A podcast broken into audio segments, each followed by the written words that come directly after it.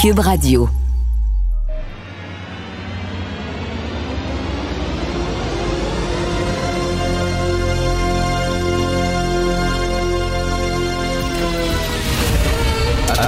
Attention, cette émission est laissée à la discrétion de l'auditeur. Les propos et les opinions peuvent choquer. Peuvent choquer. Oreilles sensibles s'abstenir. Richard Martineau. Martino. Un animateur pas comme les autres. Richard Radio. Bonjour, euh, merci d'écouter euh, Cube Radio. Alors, c'est notre dernière de la saison euh, régulière. Faites-vous en pas, Cube Radio continue pendant le temps des fêtes. On va avoir une programmation spéciale avec des émissions sur des rétrospectives de l'année, des entrevues qu'on a fait, les meilleures entrevues, etc., que vous allez pouvoir écouter dans le temps des fêtes. Avez- Avez-vous vu le devoir aujourd'hui? Il y a un gros texte sur Nathalie Simard. Je suis très content. Moi, j'aime beaucoup Nathalie Simard. On se croise de temps en temps dans des événements, puis toujours content de lui parler. Mais tu sais, on n'aurait pas imaginé dans l'auguste devoir, hein, euh, d'avoir un texte sur le 10 de Noël de Nathalie Simard. Habituellement, c'est les artistes émergents dans le devoir. Des artistes émergents. Mais là, il y a un texte sur Nathalie Simard. Écoute, dans le Devoir, c'est correct. Il y a un autre texte dans le Devoir euh, que je vous euh, recommande à lire. C'est de Thomas O. Saint-Pierre. Euh, on dit que l'auteur est écrivain. Et il écrit sur le stade olympique et ça s'intitule Le stade, c'est nous. Et euh, je trouve son texte très intéressant et ça me fait beaucoup sourire parce qu'effectivement, le stade olympique, vous savez, qu'on veut remettre encore des gonzillions de dollars dans le stade olympique pour refaire l'anneau technique, pour euh, corriger des problèmes, entre autres, de son, pour le rendre plus attrayant pour les groupes et les grosses vedettes rock, là, parce qu'ils refusent de venir dans le stade, parce que c'est connu à travers le monde que c'est un son qui est totalement pourri. Donc, euh, ça coûterait trop cher pour le démolir. On est pogné avec le stade, donc on dit on va encore mettre des millions là-dedans essayer de le rendre un peu plus attrayant pour les groupes rock. Et lui parle du stade en disant, ben, le stade, c'est le Québec. Et euh, il n'est pas tout seul à avoir fait cette métaphore-là. Souvenez-vous de l'âge des ténèbres de Denis Arcand, où Denis Arcand utilisait aussi l'image du stade olympique pour parler du Québec moderne. Mais tu sais, le stade, quand on l'a présenté à l'époque, Jean Drapeau, c'était vraiment une merveille architecturale, un, un- un truc incroyable, le plus beau vélodrome au monde qui aujourd'hui abrite des pingouins et des perroquets, faut le dire. Mais à l'époque, on disait, euh, Jean Drapeau disait, les gens vont, vont s'approprier le stade, les gens dans l'Est du Québec, ça va développer euh, l'Est de Montréal, pardon, ça va développer l'Est de Montréal, ça va être extraordinaire, ça va être un pôle attractif, et puis les gens vont, aller faire du vélo dans le vélodrome, et vont... Puis on avait des, projets d'avenir pour le stade, et là, à cette ben, c'est un gros bol de toilette, c'est un gros pot de fleurs qui est là, on sait pas quoi faire, c'est fissuré, euh, ça arrête pas de tomber en morceaux, ça sert à rien. Euh, des courses de Monster Truck et le salon des animaux domestiques, puis c'est à peu près tout là-dedans.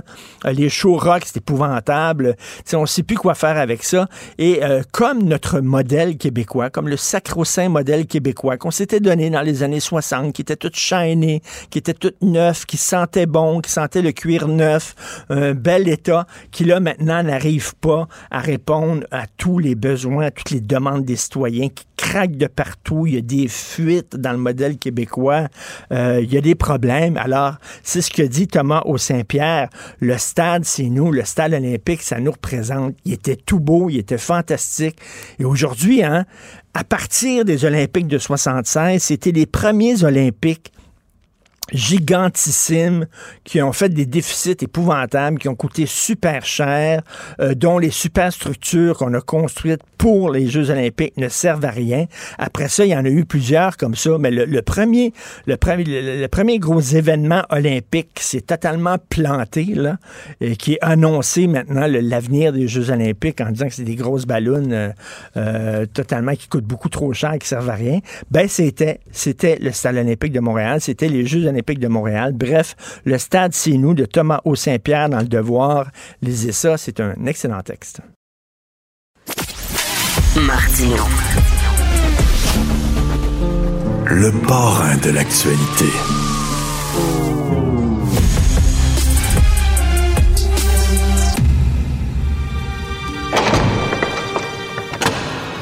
La criminalité, c'est un cycle. Et tu vois, le nouveau procès va se dérouler sans qu'aucun témoin ne se présente à la barre. L'histoire des criminels racontée par l'unique journaliste d'enquête, Félix Séguin.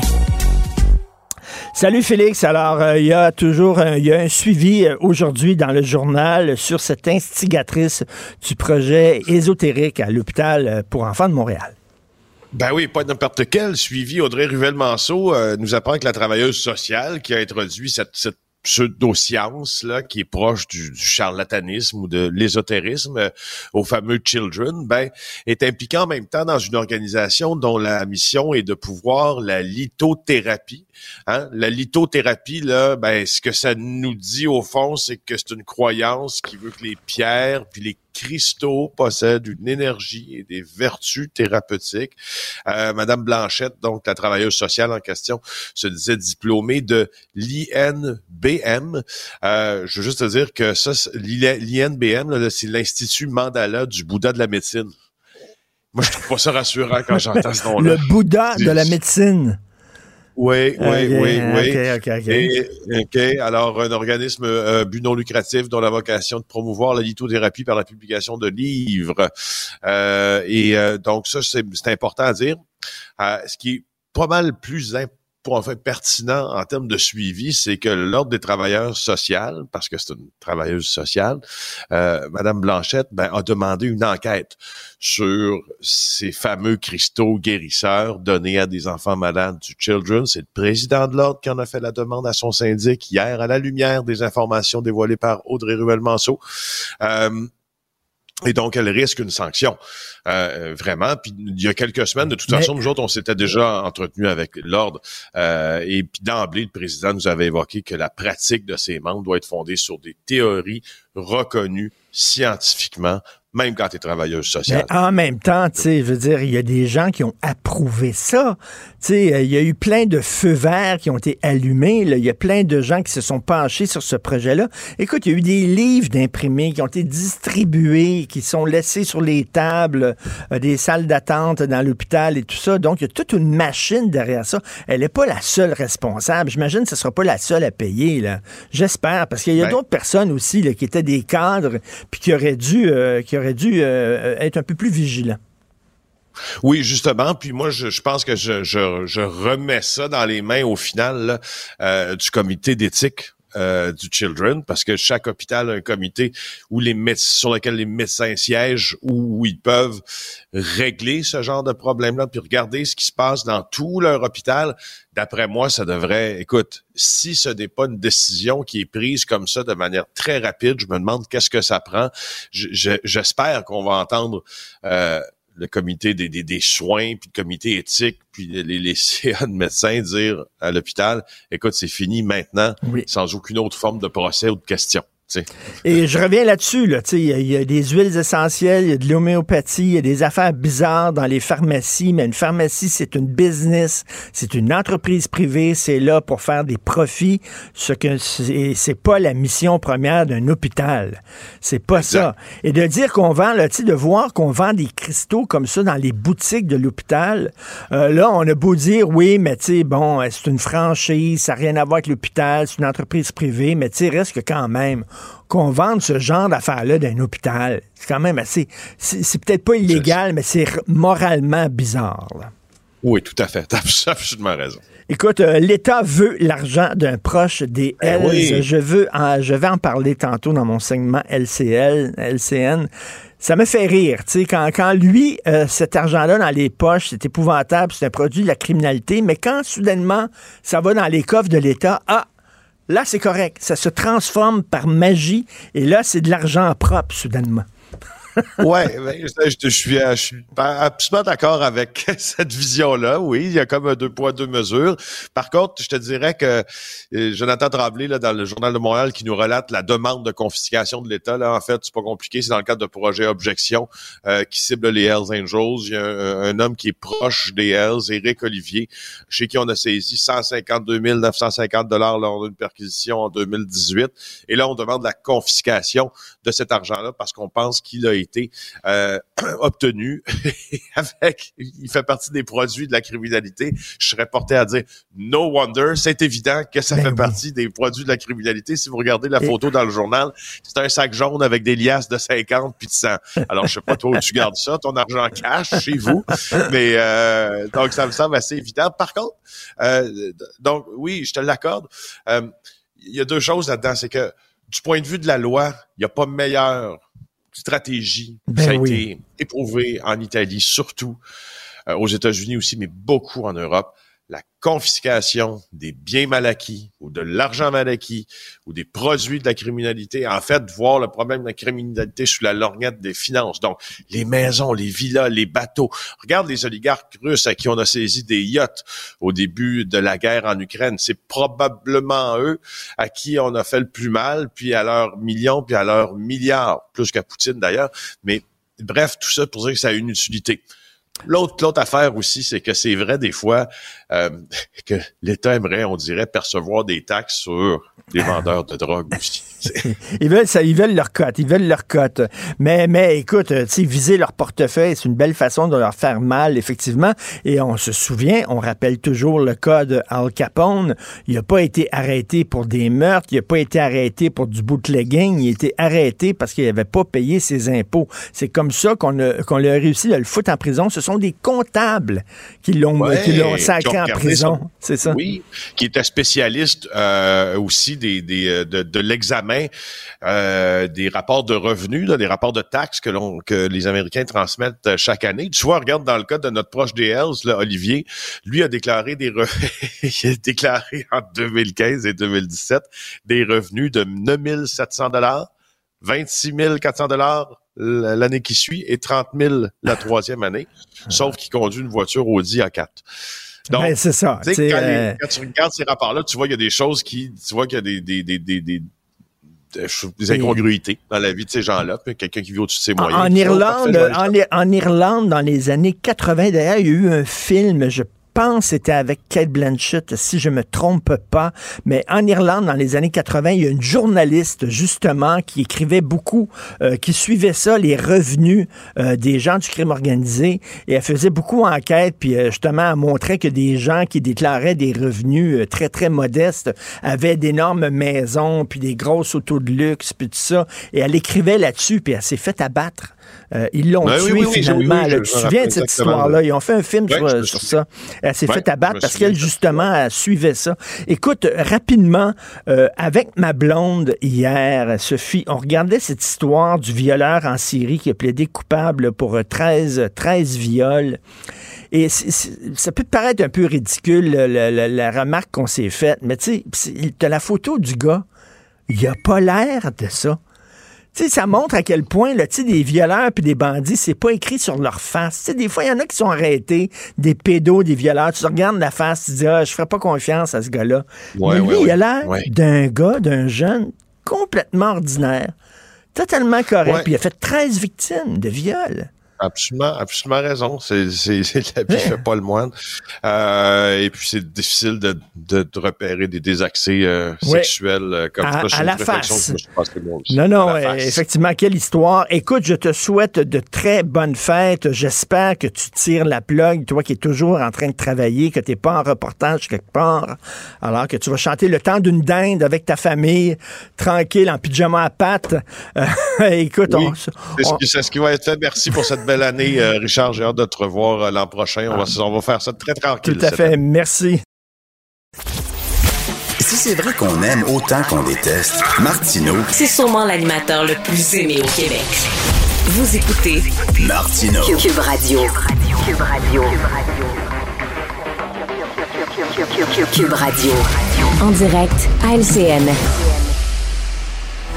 Ah, là, je vais essayer de ne pas être trop émotif, mais Richard, c'est notre dernière de l'année 2023. Salut. Eh oui, c'est notre dernière. Salut. Euh, écoute, je te parlais hier de euh, ce bulletin de nouvelles qui avait été généré par euh, une intelligence artificielle et je te montrais la lectrice de nouvelles qui n'existait pas, en fait, qui était mm-hmm. créée par un ordinateur. Mm-hmm. Est-ce que tu sais qu'elle parle, elle parle 200 langues?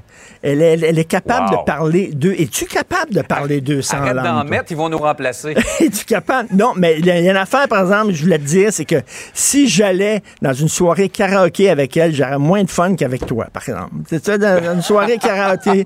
ah, si j'avais le choix entre les deux, c'est toi que je choisirais plutôt que cette fille-là. Écoute, Richard, ça me touche. Merci. hey, tu te demandes ce matin, et il y a beaucoup de gens qui ont posé la question pourquoi François Legault a été dire que la grève serait réglée, que les enfants reviendraient à l'école lundi? Je pense qu'il se pense encore en pandémie. Tu sais, le, François Legault de la pandémie, c'était une période anxiogène. On capotait. On mm. savait pas ce qui se passait. Euh, c'était la Terre totalement, la planète était fermée. Mm. Et là, il était, il était là euh, avec euh, Monsieur Tartelette portugaise à côté, puis il nous rassurait tous les jours avec son petit côté père de famille. Et ça fonctionnait. Mm. On avait besoin de ça là. Là, on est en, en crise une grève. On est rendu ailleurs. Oui, il essaie, il essaie encore de dire faites-vous-en pas, les enfants, ça va rentrer à l'école avant le week-end, puis tout ça. Moi, j'imagine Madame Lebel, Sonia Lebel, qui est en train de négocier avec des syndicats derrière des portes closes. Puis là, elle voit son boss qui est là, ben non, faites-vous-en pas. Elle doit, se prendre la tête à deux mains en disant, pouvez-vous, s'il vous plaît, me, me, laisser négocier? Écoute, dans les années 70, je te fais un parallèle, là, ça vaut ce que ça vaut, mais dans les années 70 aux États-Unis, il y a eu un très, très gros procès criminel très important. Et Richard Nixon avait dit, d'après moi, ce gars-là est coupable. Il était président des États-Unis. Il a failli mhm. faire dérailler le procès totalement parce qu'il n'y avait pas à se prononcer il fallait qu'il laisse le système de justice faire. C'était le procès de Charles Manson. Exactement. Mais là, c'est la, même chose. Euh, ils, ils, parlent alors qu'ils sont en train de négocier. Et finalement, regarde, ben, ils ne reviennent pas euh, euh, à, l'école. Ils reviennent pas à l'école. Et là, est-ce que c'est ce qu'il voulait faire, M. Legault, en disant, regardez, moi, j'étais plein de bonnes intentions. J'étais prêt à ce qu'ils ben retournent à l'école. Regardez comment ils sont méchants au syndicat de la FAE. Mais bref, écoute, et ces deux-là, qui n'arrêtent pas de nous dire, d'un côté comme de l'autre, qu'ils ont les enfants à cœur. Si vous avez les enfants à cœur, parce que François Legault dit, nous, on a les enfants à cœur, on veut qu'ils retournent. Les gens disent, si on est dehors, puis si on mhm. fait la grève, les, les, les grévistes, parce qu'on a les enfants à cœur. Si vous avez les enfants à cœur, déguédinez des guédinés, là, veut dire, vrai, négocier au plus sacrant. Et comme écrit aujourd'hui Mario Dumont dans sa chronique, on ne sait pas ce qui se passe derrière les portes closes. Hein. Où c'est que ça bloque, on ne le sait pas, mais pouvez-vous, s'il vous plaît, les deux, mettre de l'eau dans votre vin et, et, regarder... Est-ce que vous disiez non à nos demandes d'entrevue, là, laissez-nous de côté pendant quelques jours, là, ben oui. on, trouvera autre chose, mais, mais concentrez-vous sur la négociation. Surtout, je pense que M. Legault, à chaque fois qu'il a parlé, là, c'est l'école le lundi, mais tu te rappelles, il y a une semaine ou deux, il avait dit euh, euh faut arrêter la grève pour les enfants. La grève, ça ne va pas très bien passer. Retournez à la maison, s'il vous plaît, puis tout ça, et regardez la caricature de Y aujourd'hui dans le journal de Montréal, qui est excellente, là, où on voit le Père Noël, justement, puis qui a sur ses genoux euh, euh une porte-parole du syndicat et euh, M. Legault, puis qui dit, vous ne pourrez pas tout avoir. Mettez chacun de l'eau dans votre vin, essayez de négocier. C'est parce que là, les enfants, ils ont déjà passé par la pandémie. ça fait qu'ils ont, ont, eu des reculs incroyables. Et là, encore ça, ça n'a pas de maudit bon sens. Fait que, s'il vous plaît, ce sera notre cadeau de Noël. Faites preuve d'un peu de bon sens. Ce serait un beau cadeau, effectivement. Par ailleurs, euh, l'État euh, demande la confiscation d'argent qui avait été saisi aux Hells Angels. J'adore cette histoire-là. Alors, il y a six mois, il y a un proche des Hells Angels qui s'est fait arrêter. On a saisi de la drogue, des armes et 150 000 dollars dans un sac. Et là, le gouvernement québécois dit Amène ces toi là. Amène ces toi là. Alors, c'est de l'argent que, c'est de l'argent qui s'est mis dans les poches. C'est le fruit de la criminalité. Quand lui, l'argent, c'est dans ses poches, dans son sac, en dessous de son lit, en dessous de son matelas, c'est de l'argent sale, c'est de l'argent de la criminalité. Il a eu cet argent-là parce qu'il a vendu de la drogue, il a vendu des armes, il a commis des vols, etc. Mm.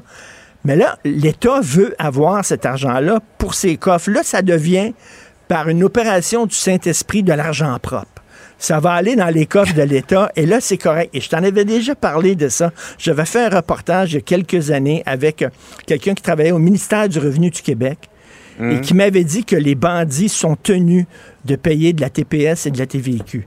Et là, j'avais dit, même si ce sont des trafiquants de drogue, il dit, même si ce sont des trafiquants de drogue, ils doivent payer leur juste part de TPS, de TVQ. Et je lui avais posé comme question, même si c'est un tueur à gage, tu sais, comme Gérald Galland, j'ai dit, même si c'est un tueur, Il, me dit, même si c'est un tueur à gage, il doit payer sa TPS et sa TVQ parce que l'État veut sa cote. L'État amène l'Afrique ici, on en a besoin. Beau de l'argent sale, mais on veut l'argent qui va avec. Il n'y a plus d'argent sale quand l'État a faim, OK, là, quand il veut remplir ses coffres. Donc, euh, si euh, vous êtes des bandits, vous nous écoutez, j'espère que vous allez faire votre, euh, votre demande de formulaire de TPS et TVQ, que vous allez payer de votre juste part. Là quand même, parce que l'État en a besoin.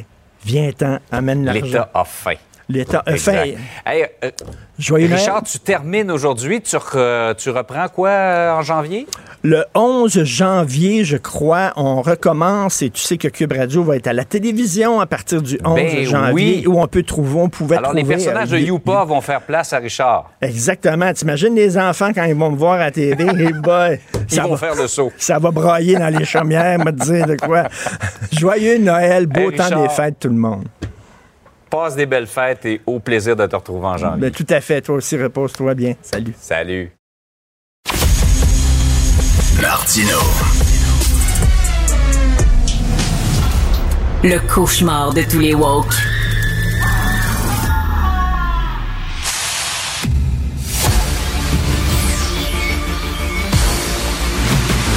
Jean-François Lisée. On va juste dire qu'on est d'accord. Thomas Mulcair. Je te donne 100 raison. La rencontre. C'est vraiment une gaffe majeure. Tu viens de changer de position. Ce qui est bon pour Pitou est bon pour Minou. La rencontre. Lisée.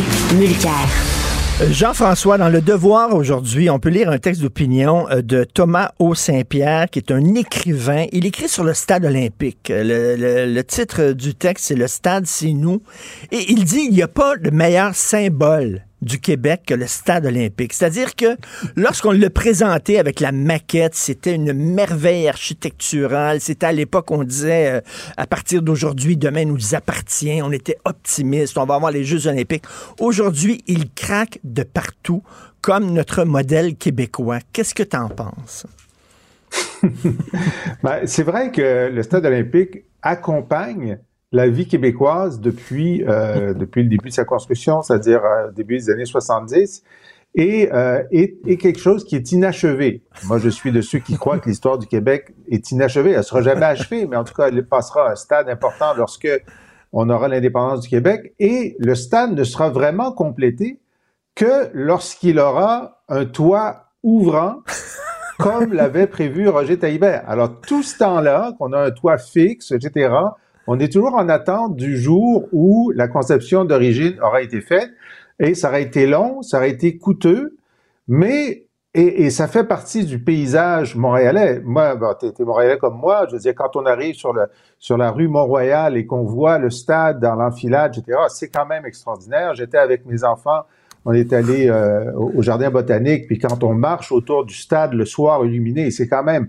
monumental. Ça a coûté une somme monumentale, mais c'est monumental. Et n'eût été de la mégalomanie de Jean Drapeau, il serait pas là. Alors donc, il y a tellement de traces, y compris la corruption pendant sa pendant sa, construction. Hein. Les camions entraient d'un côté, sortaient, de l'autre, et revenaient, rentraient d'un autre côté, puis ils calculaient deux ou trois fois le même chargement. Il n'y a jamais eu de procès là-dessus. Bon, alors donc, tout ça fait partie de notre histoire. Alors, le détruire, la cicatrice que ça mettrait sur notre identité collective d'admettre un échec définitif, pour moi, on, on s'en remettrait pas, euh, je veux dire, au niveau de notre mais, Tom, on peut pas rêver de meilleur symbole, tu sais, parce qu'on a, on a l'impression depuis quelques années que l'État qu'on s'est donné, le, modèle québécois qu'on s'est donné dans les années 60, qui était un État qui était neuf, qui était shiny, là, qui était beau, euh, qui maintenant craque de partout, que ce soit en santé, en éducation, il est déglingué, et le stade représente parfaitement ça. Oui, et je je suis pas du tout d'accord qu'il faut le garder. Moi, je pense qu'une des ah, preuves de l'évolution de la, de la société québécoise, ce serait d'admettre que c'est fini, ça ne sert à rien. Même si on avait une équipe de baseball majeure, il viendra pas là-dedans, c'est mal adapté. Les Alouettes jouent euh, au stade euh, Percival Molson en arrière de Miguel. Il y a personne qui veut de ce truc-là. Euh, c'est, je pense, qu'est-ce que la, la, ministre avait fumé hier, mais elle avait décidé que Taylor Swift aurait pu venir. À, voilà. Euh, soyons lucides. On évolue, bon, très bien. Euh, on regarde ça, on dit, ça fait partie de notre histoire. On va vendre, comme ils ont, quand ils ont fait euh, euh, du travail à la Tour Eiffel dernièrement, ils ont vendu des petits bouts. On a fait la même chose pour le pont Champlain. On pouvait acheter un boulon ou un morceau. On va vendre des morceaux du stade. Et je le dis avec tout le sérieux du monde, ça se dit en, en presque en riant, mais le béton, aujourd'hui, ils ont des techniques pour broyer. Il y a beaucoup de métal là-dedans. Allez le, brader. American Iron and Metal euh, va venir chercher euh, ce qui est récupérable. Mais c'est fini ce truc-là. En faisant un beau parc urbain, quelque chose de, de joli, euh, avec des pentes pour les enfants pour la glissade. Mais c'est de la torture inutile de continuer de mettre une scène là-dedans. Il faut avoir le guts de dire c'est fini cette bébelle-là. bon, alors prenons, euh, prenons, prenons les chiffres, OK? Alors, euh, lorsqu'il fonctionne, c'est-à-dire, euh, il y a un million de personnes par année qui y va. Un million de personnes par année va dans le stade. C'est pas comme si ça servait à rien. Il y a 200 événements par année dans le stade. C'est pas comme s'il servait à rien. Euh, il y a des trucs maintenant qu'on peut plus faire au Palais des Congrès parce qu'il est trop petit. Il faut le faire au Stade olympique. Euh, et si effectivement on réglait les problèmes de son, on pourrait avoir plus régulièrement des concerts dans le Stade olympique. Euh, maintenant, si on décidait de le détruire, moi je pense qu'il faut, il faut regarder les options. Ça coûterait au moins un milliard de dollars de le détruire. C'est ce que ça coûterait de le détruire. Et ça coûterait un milliard de dollars de refaire la technique, puis d'essayer de faire en sorte qu'il y ait un bon son pour revenir à au moins un million de personnes par année qui viennent. Alors pour moi, c'est, je veux dire, les chiffres sont clairs. Je veux dire, ce serait ce serait, euh, euh ce, serait plus coûteux de le détruire que de, parce qu'on n'aurait plus aucun revenu que d'investir. Ça fait, pour, ça fait 50 ans qu'on essaie de se convaincre que ça peut servir à quelque chose, qui prennent le mode voilà, un million de personnes par année, et qui le mettent dans leur million. technique. Mais Jean-François, Jean-François, va sur le site du Stade olympique, va voir le calendrier euh, des événements au cours des prochains mois. Il y a des courses de Monster Truck, et tu as le salon euh, des animaux domestiques et c'est à peu près tout. Il n'y a pas ben, grand-chose. C'est-à-dire que là, dans les prochains mois, ils ont annulé à cause des travaux. Il y a plein de choses qui devaient avoir lieu qui n'ont pas lieu. Mais il y a, tu sais, de dire que ça sert à rien. 200 événements par année, un million de personnes, c'est quand même pas rien. 200 événements pour 365 jours arrêtez de dire que ça sert à rien. C'est pas vrai. Jean-François, soyons de bon compte. Là. C'est, je m'excuse, là, mais c'est Richard Martineau qui a raison. OK?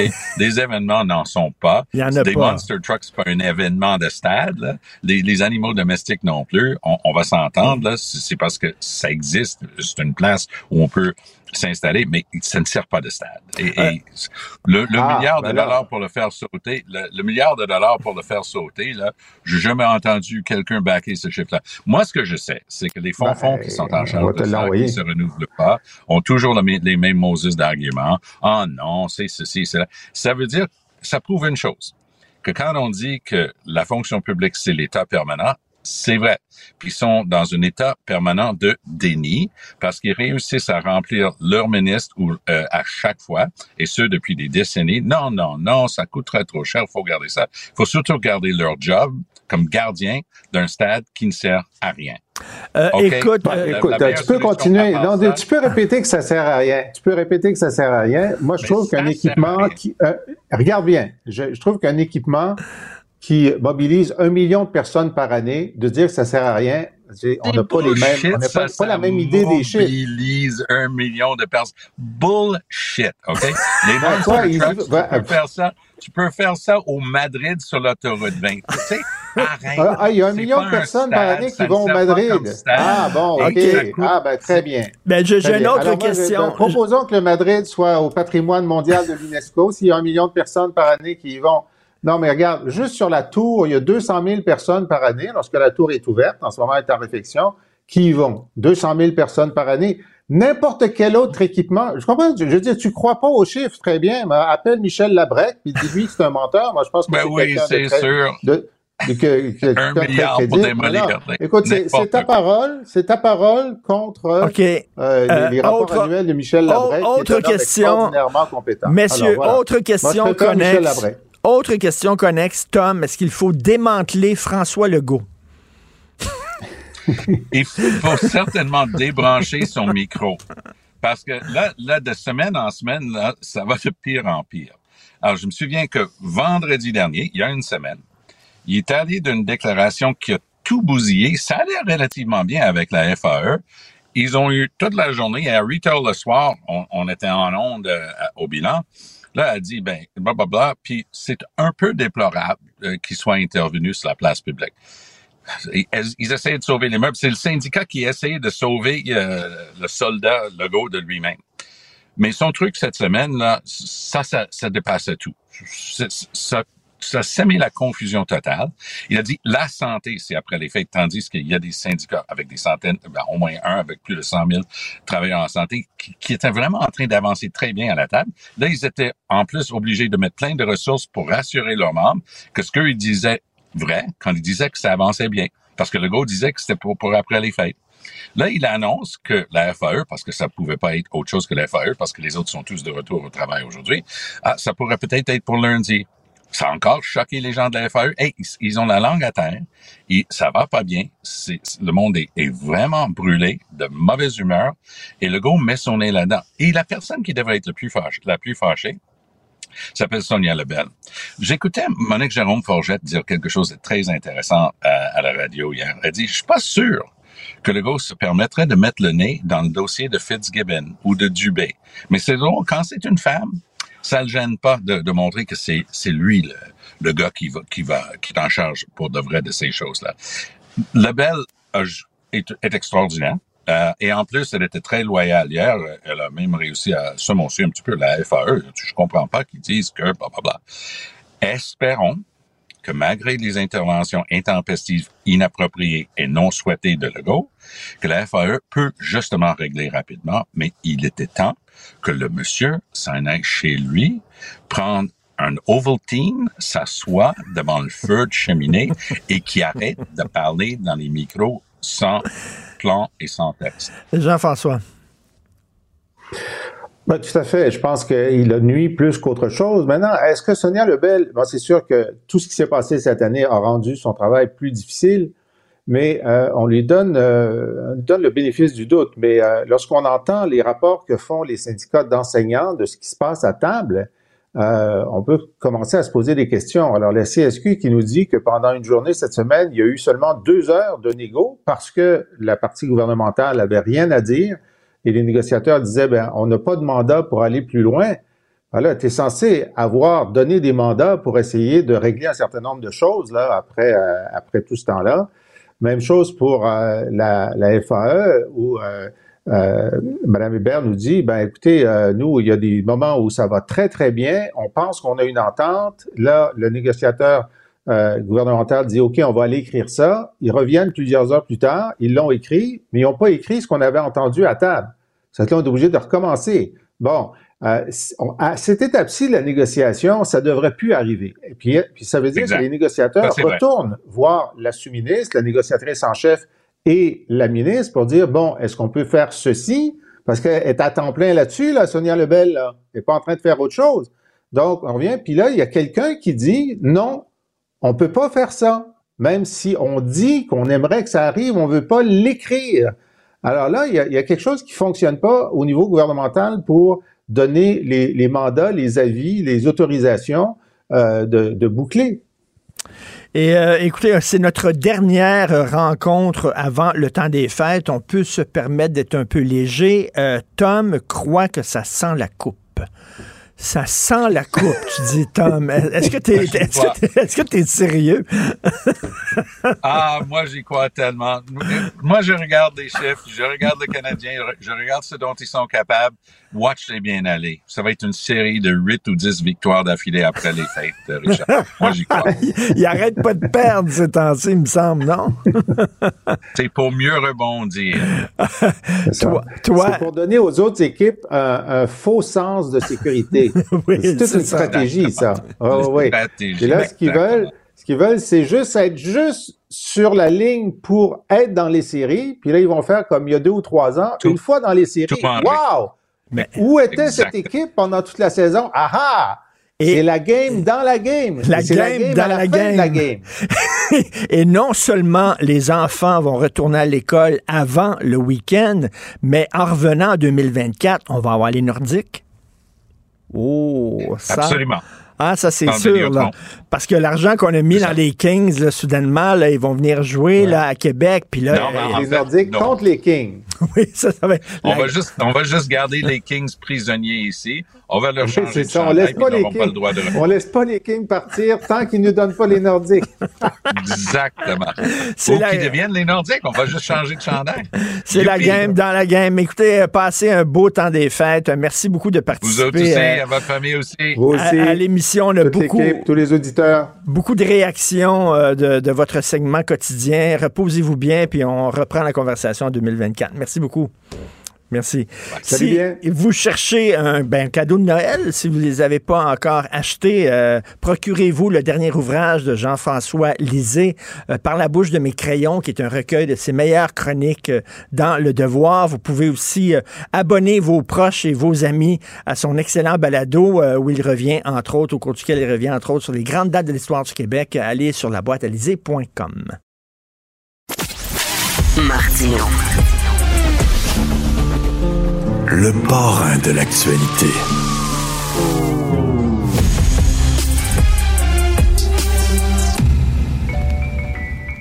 Je te rappellerai que 1,3 milliard, 44 milliards de dollars. C'est beaucoup, beaucoup d'argent. À partir de cet événement-là, il y a eu un point de bascule. Un directeur de la section argent, pas comme les autres.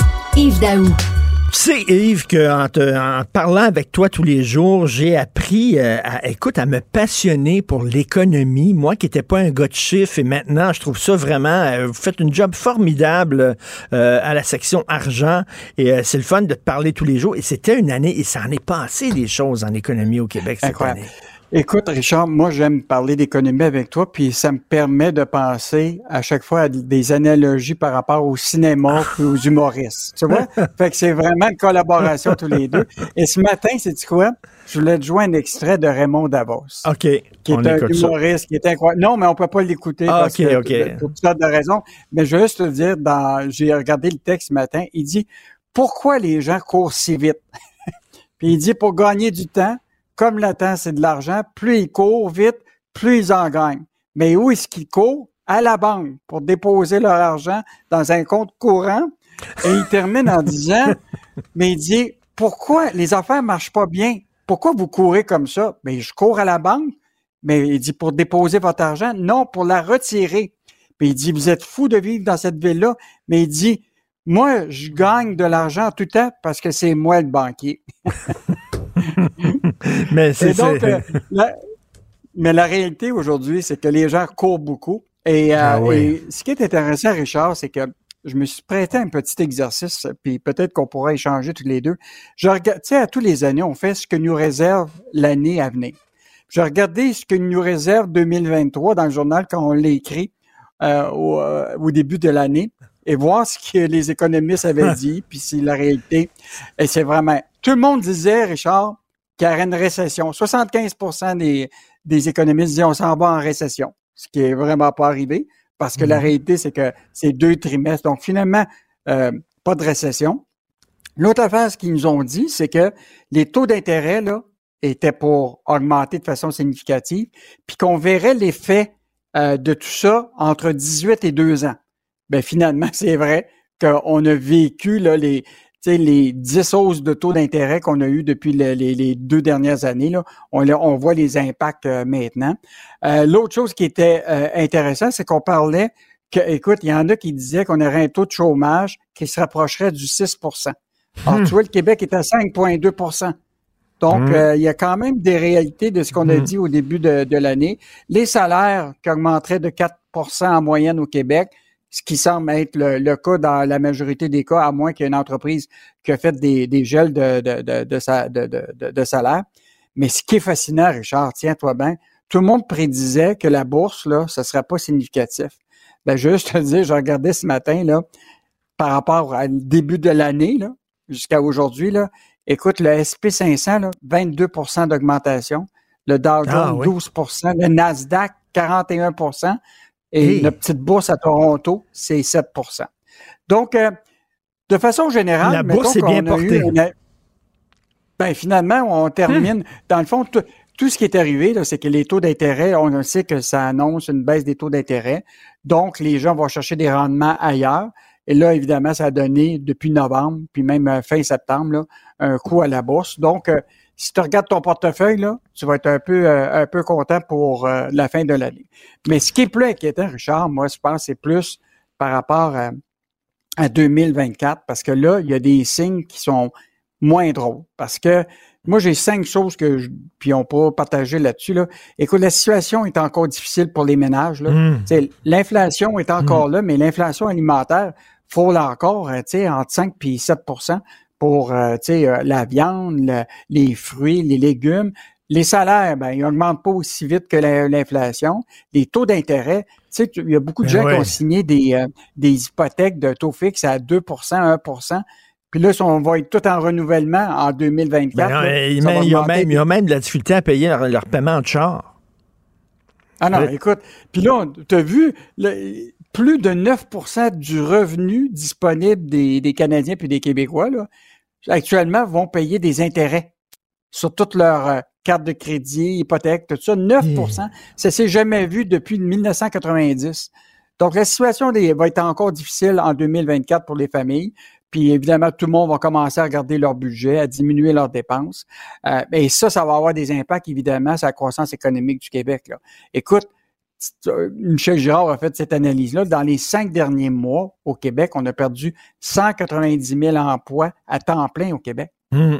Écoute, euh, mmh. le Québec a perdu 5% de tous les emplois à temps plein. C'est dramatique, là. Au Canada, on, est, on est vraiment là, on on au niveau de la croissance économique pour on est les cancres. C'est, c'est, pas drôle. Non. Euh, évidemment, euh, pour les consommateurs, ben l'enjeu pour tout le temps, c'est que même s'ils dépensent, là, la réalité, c'est qu'il y a de moins en moins de services.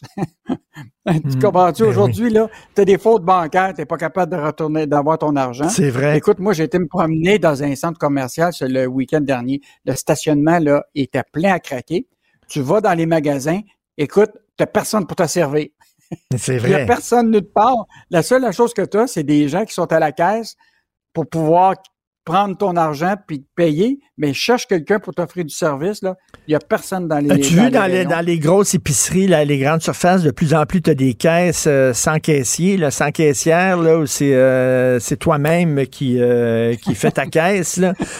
c'est de plus en plus parce qu'il y a une pénurie de main-d'œuvre incroyable dans les commerces. Mais même ça, par rapport à la pénurie de main-d'œuvre, Richard, on était, dans l'année passée, là, on était plus que 244 000 postes vacants au Québec. Là, on est en bas du 200 000. Donc, tu vois très bien qu'il y a de moins en moins de, de, de, de, postes euh, vacants. Le taux de chômage a augmenté, mais il en demeure pas moins que la, la façon qu'on va euh, faire du commerce, la façon qu'on va dans les prochaines années, là, ça va être, mais, en tout cas, d'un point de vue d'un consommateur, là, c'est euh, très difficile. Mais tu sais, au point de vue de l'emploi, on s'en est souvent parlé cette année. Euh, là, la stratégie du gouvernement, c'est de donner des gonzillions de dollars à des très, très grosses entreprises euh, qui vont offrir d'excellents salaires à leurs employés. Et là, ben, les petites entreprises ont peur parce qu'eux autres vont perdre la main-d'œuvre. Les gens qui travaillent pour les PME, ils vont sacrer le camp puis ils vont aller dans des grosses entreprises multinationales où le salaire va être meilleur. Fait qu'on est en train de sucer euh, la pénurie, la, main-d'œuvre des, petites entreprises. C'est une crainte. Mais on a toujours, on a toujours parlé, tu sais, à un moment, François Legault parlait toujours d'une économie de, de, d'actionnaires, Mais dans le fond, on va être une, une économie de filiales américaines, de filiales qui, qui sont subventionnées, puis nos petites entreprises, là, bien évidemment, vont, vont souffrir. Mais il en demeure pas moins que l'économie du Québec est relativement diversifiée, Richard. C'est ça qui est, qui est positif. Parce que tu sais, tu as des, des économies qui sont mono-industrie. Mm-hmm. Tu as une, une industrie, là, tu sais, quand ça va mal, mais ben, regarde en Alberta, par exemple, ça va aller mal pour le pétrole, ça va aller mal, euh, pas mal pour l'Alberta, tu comprends-tu? Ben, tandis que nous autres, on est assez diversifiés dans le manufacturier. On a du pharmaceutique, on a de la, de, de, la fabrication euh, machine-outils, etc. Donc, euh, je pense qu'on va mieux s'en sortir compte tenu de notre hmm. économie diversifiée, mais on donne quand même des milliards. Cette année-là, on peut dire là, que le gouvernement en a donné des milliards à des grandes entreprises multinationales. Souhaitons qu'effectivement, ce qu'ils nous ont promis comme des jobs payantes, on, va les, on, va les, on va les voir. Un des thèmes de l'année aussi, où euh, on est revenu souvent là-dessus, les journalistes de la section argent, c'est le manque de transparence, entre autres, de la Caisse de dépôt, Investissement Québec et tout ça. C'est opaque. Écoute, euh, écoute, on passe notre temps à faire des demandes d'accès à l'information pour savoir exactement où va l'argent des Québécois, parce que c'est ça qui est, l'intérêt euh, public. C'est pourquoi on s'intéresse à ça, parce qu'on veut savoir où ils mettent l'argent.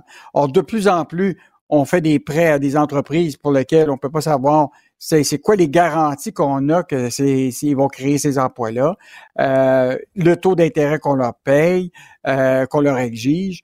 Euh, puis bien évidemment, dans le cas de la caisse de dépôt, ce qui est intéressant, c'est que de plus en plus, l'argent va dans des projets d'infrastructure. Puis dans des fonds privés, des, des, des fonds, tu sais, ils confient ça à, à d'autres, d'autres fonds de fonds donc là, tu perds la hmm. trace un petit peu de cet argent-là, puis tu ne sais plus vraiment. Donc le rôle des journalistes économiques, c'est de s'assurer qu'il y a de la transparence, qu'on sait c'est quoi le risque que les Québécois prennent quand ils, investissent dans Nordvolt, quand ils investissent dans Mécanisme, quand ils investissent dans des entreprises pour lesquelles on se dit, ben, sais, y a-tu un danger là-dedans? Ben oui. Tu sais, quand euh, Pierre Fitzgibbon a investi dans les ballons dirigeables, là, les euh, Flying Whale. J'avais oublié celle-là. Ah non, non, moi, je l'ai pas oublié. Mais, euh, je ne sais pas si le ballon il s'est dégonflé là, depuis le temps, mais, euh, mais il demeure pas moins que c'est le rôle, justement, de, de, en tout cas des journalistes économiques de la section argent, de, de demander de la reddition de compte. Le flying, le flying, flying whale, c'était plutôt dead duck, hein? C'était, plutôt un canard boiteux qu'une, baleine qui volait. Euh, qu'est-ce qu'on va pouvoir lire dans la section argent ce week-end, Yves? Ah, en fait, Richard, on a plusieurs choses. Michel Girard va revenir euh, sur tout l'enjeu de, des cotisations de, la rente de retraite. Là. Tu sais qu'à partir du 1er janvier l'année prochaine, c'est 620 dollars de cotisation additionnelle pour le régime des rentes du Québec. Donc, il nous explique un peu qu'effectivement, qu'on a, on va être obligé de mettre un peu plus d'argent pour, euh, pour, pour épargner. Euh, évidemment, on a des euh, de très, très bons dossiers qui touchent l'immobilier. on a aussi tout l'enjeu de souvent, tu sais, des petits commerçants, là, Richard, qui font face à des changements de signalisation, des voies réservées aux pistes cyclables. On, on, avait parlé de ça avec des petits commerçants sur la rue Henri Bourassa. On en a trouvé d'autres. sur euh, la rue Sherbrooke. Écoute, ils sont vraiment pas contents. Donc, euh, écoute, une, bonne section pour, euh, pour le journal de, de, samedi. Et donc, Richard, je te souhaite Évidemment, ben on va se parler probablement l'année prochaine. Ben, c'est sûr. Mais profites-en. regarde ton portefeuille boursier. ça, je laisse ça à ma blonde. C'est plus elle qui a la tête. c'est la, ministre des Finances dans notre couple, c'est elle. merci beaucoup pour tes interventions euh, quotidiennes. J'ai appris beaucoup, beaucoup de choses sur l'économie. Maintenant, je me passionne euh, sur ce sujet-là grâce à toi. Merci. Bon temps des fêtes. Salut. Salut. Martino. L'opinion populaire. Alors, Nordvolt, hein, on va investir des millions là-dedans et on dit que ça va être le plus gros projet privé de l'histoire du Québec. Ça va être extraordinaire. Ça va être comme les barrages hydroélectriques sous Bourassa. Ça va tout changer. C'est bien beau. Mais l'environnement, l'impact sur l'environnement, est-ce qu'on peut se poser des questions? Euh, l'impact sur l'eau, l'impact sur euh, l'air aussi dans le coin. Nous allons en discuter avec Mme Sabrina euh, Gilbert, qui est membre du... Sabrina Gilbert, pardon, qui est membre du comité Action citoyenne Projet Nordvolt. Bonjour, Mme Gilbert. Bonjour, M. Martineau. Euh, si je peux prendre la balle au bon, vous avez dit des millions. Oui, on va investir des milliards dans ce ben projet-là. des milliards, en fait. C'est beaucoup de millions. Effectivement. Et qu'est-ce qu'il y en est, là? Parce qu'on dit, là, euh, écoutez, euh, c'est tellement important qu'on va contourner le BAP. Ils n'auront pas besoin de passer devant le pape. Là, les gens ont dit, ben, ça n'a pas de maudit bon sens. Là, on dirait qu'une ministre peut-être reculé. Est-ce qu'il va y avoir un BAP ou il n'y en aura pas, là, Mme Gilbert? Bonne question pour éclairer les citoyens. Il va y avoir un BAP selon, seulement sur le volet recyclage du projet. Donc, pas sur l'entièreté du projet. Donc, on n'aura pas d'informations objectives, d'évaluation objective environnementale sur le terrain qui contient une grande biodiversité et qui sera détruit. Je m'excuse, je vais devoir mettre une couverture sur mon, ma perruche qui veut s'exprimer à la radio ce matin. euh, donc, je fais ça en même temps, on s'adapte, on s'adapte. Alors, euh, oui, c'est ça. Il n'y aura pas d'études environnementales objectives et c'est pas seulement sur le terrain, mais c'est les, tous les effets que vous avez nommés tantôt. Il va y avoir beaucoup d'utilisation de l'eau dans le processus de refroidissement euh, de l'usine. Euh, oui, il y a eu, euh, bon, l'entreprise nous a rencontrés, a parlé de ça, mais lorsque c'est pas une évaluation objective, il y a quand même des limites à ça, vous entendrez. Donc, l'utilisation les rejets dans l'air, le, les rejets, euh, tout ce qui est gestion des matières dangereuses. Donc, c'est énormément d'éléments, mais il faut pas oublier qu'un BAP, c'est pas seulement sur l'environnement, ça évalue aussi les effets, les impacts sociaux, les impacts économiques. Euh, le trafic, la pénurie de logement et de main-d'œuvre. Donc, euh, voilà. Mais écoutez, la, question qu'on se pose, c'est s'ils ne veulent pas passer devant le pape, c'est parce qu'ils ont des choses à cacher. Ils ont peur des résultats. Parce que s'ils disent qu'il n'y a, aucun problème, puis faites-vous-en pas, euh, vous n'avez rien à craindre, ben s'il n'y a rien à craindre, ben passez devant le BAP, puis vous allez avoir votre, votre saut de certification, puis c'est tout, il n'y a pas de problème. On peut se poser des questions. Comment ça se fait que vous faites une exception pour Nordvolt? Effectivement, c'est ce qu'on croit, M. Martineau, c'est ce qu'on craint. En fait, nous, on n'est ni pour ni contre le projet pour l'instant. C'est qu'on se dit il manque de transparence et d'information pour bien se positionner sur un projet d'une telle ampleur. Euh, il semble y avoir eu euh, un manquement au niveau du devoir de réserve du ministre parce que vers la mi-novembre, heureusement, on a les médias euh, pour nous informer parfois. Euh, le ministre Benoît Charette avait dit, euh, vantait les mérites du projet, disait être favorable envers le projet. Est-ce que ça donne un peu de pression sur les travailleurs au niveau du ministère? L'entreprise pensait avoir les autorisations dans un délai record. D'habitude, ça prend 15 mois. Là, on parle de deux mois peut-être. Donc, oui, avec les autres dossiers, là, je vous épargne. Là. Il, y a, énormément de choses qui sont sorties dans les médias qui nous fait craindre qu'il y a des passe-droits peut-être. En tout cas, on se questionne comme citoyen. Là. Écoutez, euh, c'est pour ceux qui sont pas familiers avec le BAP, finalement, c'est tous les gros projets. C'est ce qu'on avait dit au Québec. Tous les gros projets industriels doivent passer devant le BAP pour montrer qu'il n'y a pas des impacts négatifs sur l'environnement et même pour la santé publique, qu'il n'y a pas trop de pollution, etc. C'est ça. Pour avoir. Mais économique aussi. C'est ça. Avoir une approbation et tout ça. Puis après ça, on y va. Là, on dit non. Euh, c'est tellement important, Nordvolt, pour la suite des choses que, tiens, on va, il va y avoir une exception. D'ailleurs, on dirait qu'il y en a, il y en a souvent des exceptions au BAP. C'est pas la première fois qu'on dit à cette entreprise-là n'a pas besoin de passer devant le BAP. À un moment donné, on se pose la question, ben, écoutez, pourquoi des entreprises doivent passer devant le BAP et pas les autres? C'est deux pas deux mesures, là. Effectivement. Puis si le si l'argumentaire, c'est qu'au plan économique, c'est une très bonne solution pour le Québec. Vous savez peut-être comme, comme moi qu'il y a des économistes qui sont pas en accord avec ça. On avait ben Frédéric Lorrain de l'UQTR qui est sorti dans, au, niveau du journal puis qui dit ben ça ça va vider nos PME, c'est pas nécessairement une approche euh, avant-gardiste pour un pays industrialisé comme le nôtre. Donc il y, a des réserves en plus. Donc ben on se dit un BAP pourrait aussi évaluer l'efficacité économique et de voir les fonds qu'on va mettre là-dedans, est-ce que ça va valoir la peine? Alors pourquoi s'en passer? On est pressé peut-être, mais si on est pour faire des grosses erreurs au niveau environnemental, au niveau économique, au niveau social, on va s'en vouloir longtemps. Et Mme Sabrina Gilbert aussi, on sent qu'on se lance là-dessus euh, avec pas d'études. Hein? Euh, a, sur la base d'aucune étude, il y a des gens qui disent, écoutez, ça peut être risqué là, euh, parce qu'il y a d'autres pays avec les poches pas mal plus profondes que nous qui veulent se lancer aussi dans la filière batterie?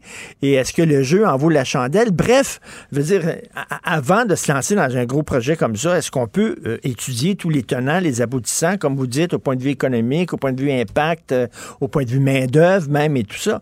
Et on a l'impression qu'on nous, on nous enfonce ça dans la gorge, puis il faut être pressé, pressé, pressé, là.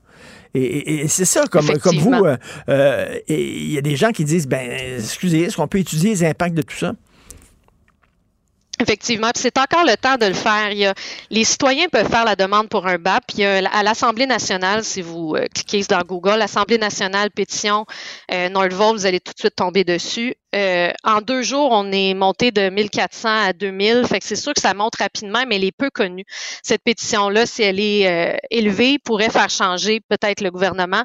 Il y a aussi l'entreprise qui pourrait faire le choix de demander un BAP, qui l'a pas fait pour l'instant, même si elle se dit la plus verte dans son domaine et qu'elle cherche l'accessibilité, la, pardon, l'acceptabilité sociale, pardon. Donc, mais comment savoir s'il y a une acceptabilité sociale s'il n'y a pas de BAP, s'il n'y a pas d'études là-dessus non plus? Il n'y a personne qui peut mm. affirmer que la population au grand complet du Québec, parce qu'on va tous mettre de nos impôts là-dedans, accepte ce genre de projet-là. Seul un BAP complet peut nous dire si oui ou non il y a une vraie acceptabilité sociale. mais, mais, mais, mais, vous êtes euh, membre du comité d'action citoyenne Projet Nordvolt. Ça, c'est-tu des voisins de, euh, de l'usine, puis c'est-tu euh, pas dans ma cour, c'est ça, là, vous voulez là, paralyser le Québec au complet parce que ça vous tente pas d'avoir comme voisin une grosse usine, c'est tout ça, là? Je comprends votre question. C'est sûr que ça nous concerne plus parce qu'on est voisins, mais il n'y a pas seulement des voisins. Vous seriez surpris des gens qui nous contactent sur notre page publique Facebook de partout à travers le Québec parce qu'ils sont inquiets parce que ce qui se fait à quelque part au Québec a un impact ailleurs. Surtout que là, on parle du plus grand projet industriel que le Québec ait connu.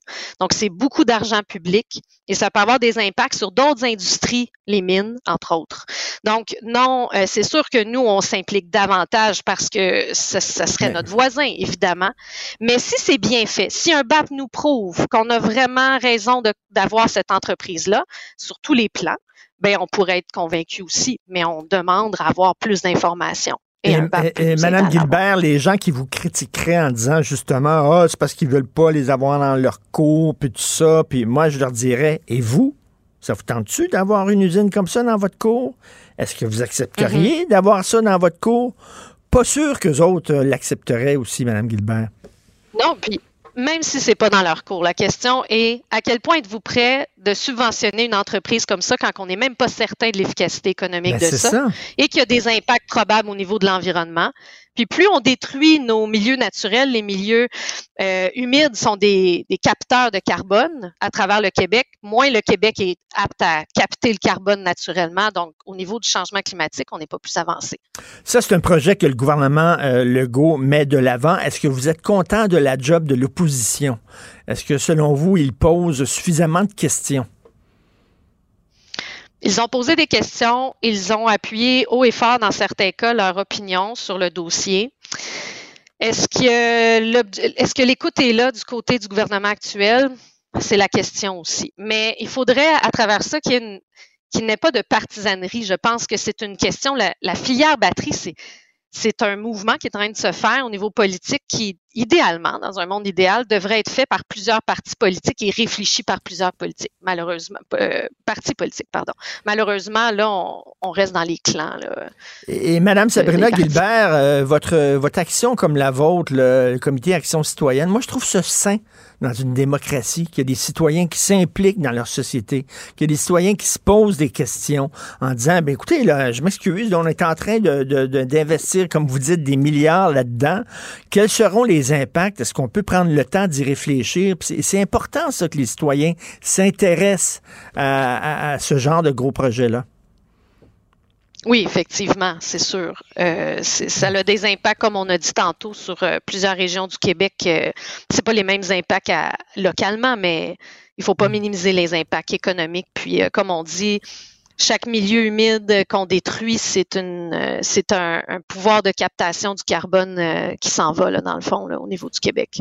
Et euh, souvent, ces entreprises-là, on les aide beaucoup. Hein, après ça, après une couple d'années, ils lèvent les feuilles, puis ils s'en vont, ils s'en vont ailleurs aussi. si, le vent souffle, ils, suivent le vent. les gens qui veulent s'impliquer dans votre action citoyenne, j'imagine vous avez une page web, Mme Gilbert? Oui, pour l'instant, on a une page Facebook. On va avoir les autres réseaux sociaux très bientôt. Euh, vous pouvez taper dans, dans Facebook euh, Nordvolt, puis vous allez tomber tout de suite sur une page euh, publique que vous pouvez vous joindre. Vous allez pouvoir suivre les informations. On sort toutes les nouvelles, nos actions. Si vous voulez vous impliquer, vous pouvez nous écrire. Ça va nous faire plaisir. Oui, on a besoin de gens pour s'impliquer. On en a déjà euh, à travers le Québec, mais plus on est contre cette grande machine, plus on peut euh, donner notre opinion euh, au gouvernement et demander un BAP sur l'ensemble du projet. Oui, tout à fait. C'est extrêmement important. Sinon, à quoi ça sert d'avoir un BAP si justement on donne des passe-droits à certaines entreprises sous prétexte que c'est pressé? Euh, merci beaucoup et bon temps des fêtes pour vous et votre famille, Madame Sabrina Gilbert, membre du comité Action citoyenne, projet Nordvolt. Bon courage. Joignez-vous à la discussion. Appelez ou textez le 187 Cube Radio 1877 827 2346. Il y a des gens derrière dont l'intention est carrément de renverser ce système-là. Luc la liberté. Contre pas une refonte du système. On est contre le système. Point. La rencontre La Liberté Martineau. Écoute, ça fait longtemps qu'il y a des accusations portées contre le New York Times en disant que c'est un journal qui fut prestigieux, qui fut important, mais qui est maintenant gangréné par ce qu'on pourrait appeler le wokisme, une certaine gauche radicale. Et là, ben, il y, a, un texte dont tu veux nous parler qui a été publié dans The Economist, qui est assez, c'est un, un coup de tonnerre, tu dis. C'est un ancien gestionnaire des, positions de la page éditoriale, finalement, des positions éditoriales, James Bennett. Écoute, euh, il n'a pas, euh, il a pas ménagé les mots, c'est le cas de le dire. 16 000 mots pour donner un peu sa version de la problématique qui affecte le New York Times. Et peu importe notre, euh, nos, préférences idéologiques, peu importe vers quels journaux on se tourne en premier, on peut difficilement rester insensible à ce que Bennett raconte à propos du New York Times. Donc, on parle de quelqu'un qui est, qui est près de la direction. On parle de quelqu'un à l'époque qui, était là et qui a vécu, c'est presque de la manière dont il le décrit, un, conflit de génération. Il dit, il y avait certains journalistes, certains euh, textes d'opinion où on, on, on souhaitait une ouverture finalement au sein du New York Times à des points de vue conservateurs. Et lui a commencé à être critiqué, puis il a bien senti que les plus jeunes journalistes ou les plus jeunes chroniqueurs d'opinion étaient contre lui, puis qu'il pesait lourd dans la balance. Le jour où il a permis à Tom Cotton, qui est un républicain notoire, euh, il a accepté de publier une lettre dans les pages éditoriales de Tom Cotton. Et en gros, ce que Tom Cotton disait, c'est Donald Trump devrait envoyer l'armée pour ramener le calme là où il y a des manifestations de Black Lives Matter. On peut être pour, on peut hmm. être contre, on pouvait être choqué si on était un progressiste d'invoquer un recours pour l'armée, mais lui dit, écoutez, je vois pas pourquoi on ne publierait pas ça. Je vois pas pourquoi on devrait empêcher des, publications plus conservatrices dans le New York Times. Les, les gens savent déjà qu'on est, entre guillemets, des, des liberals, des libéraux euh, mais en même temps, il faut que nos pages d'opinion reflètent une variété d'opinions. On se gardera une position éditoriale en plus, mais gardons une variété d'opinions.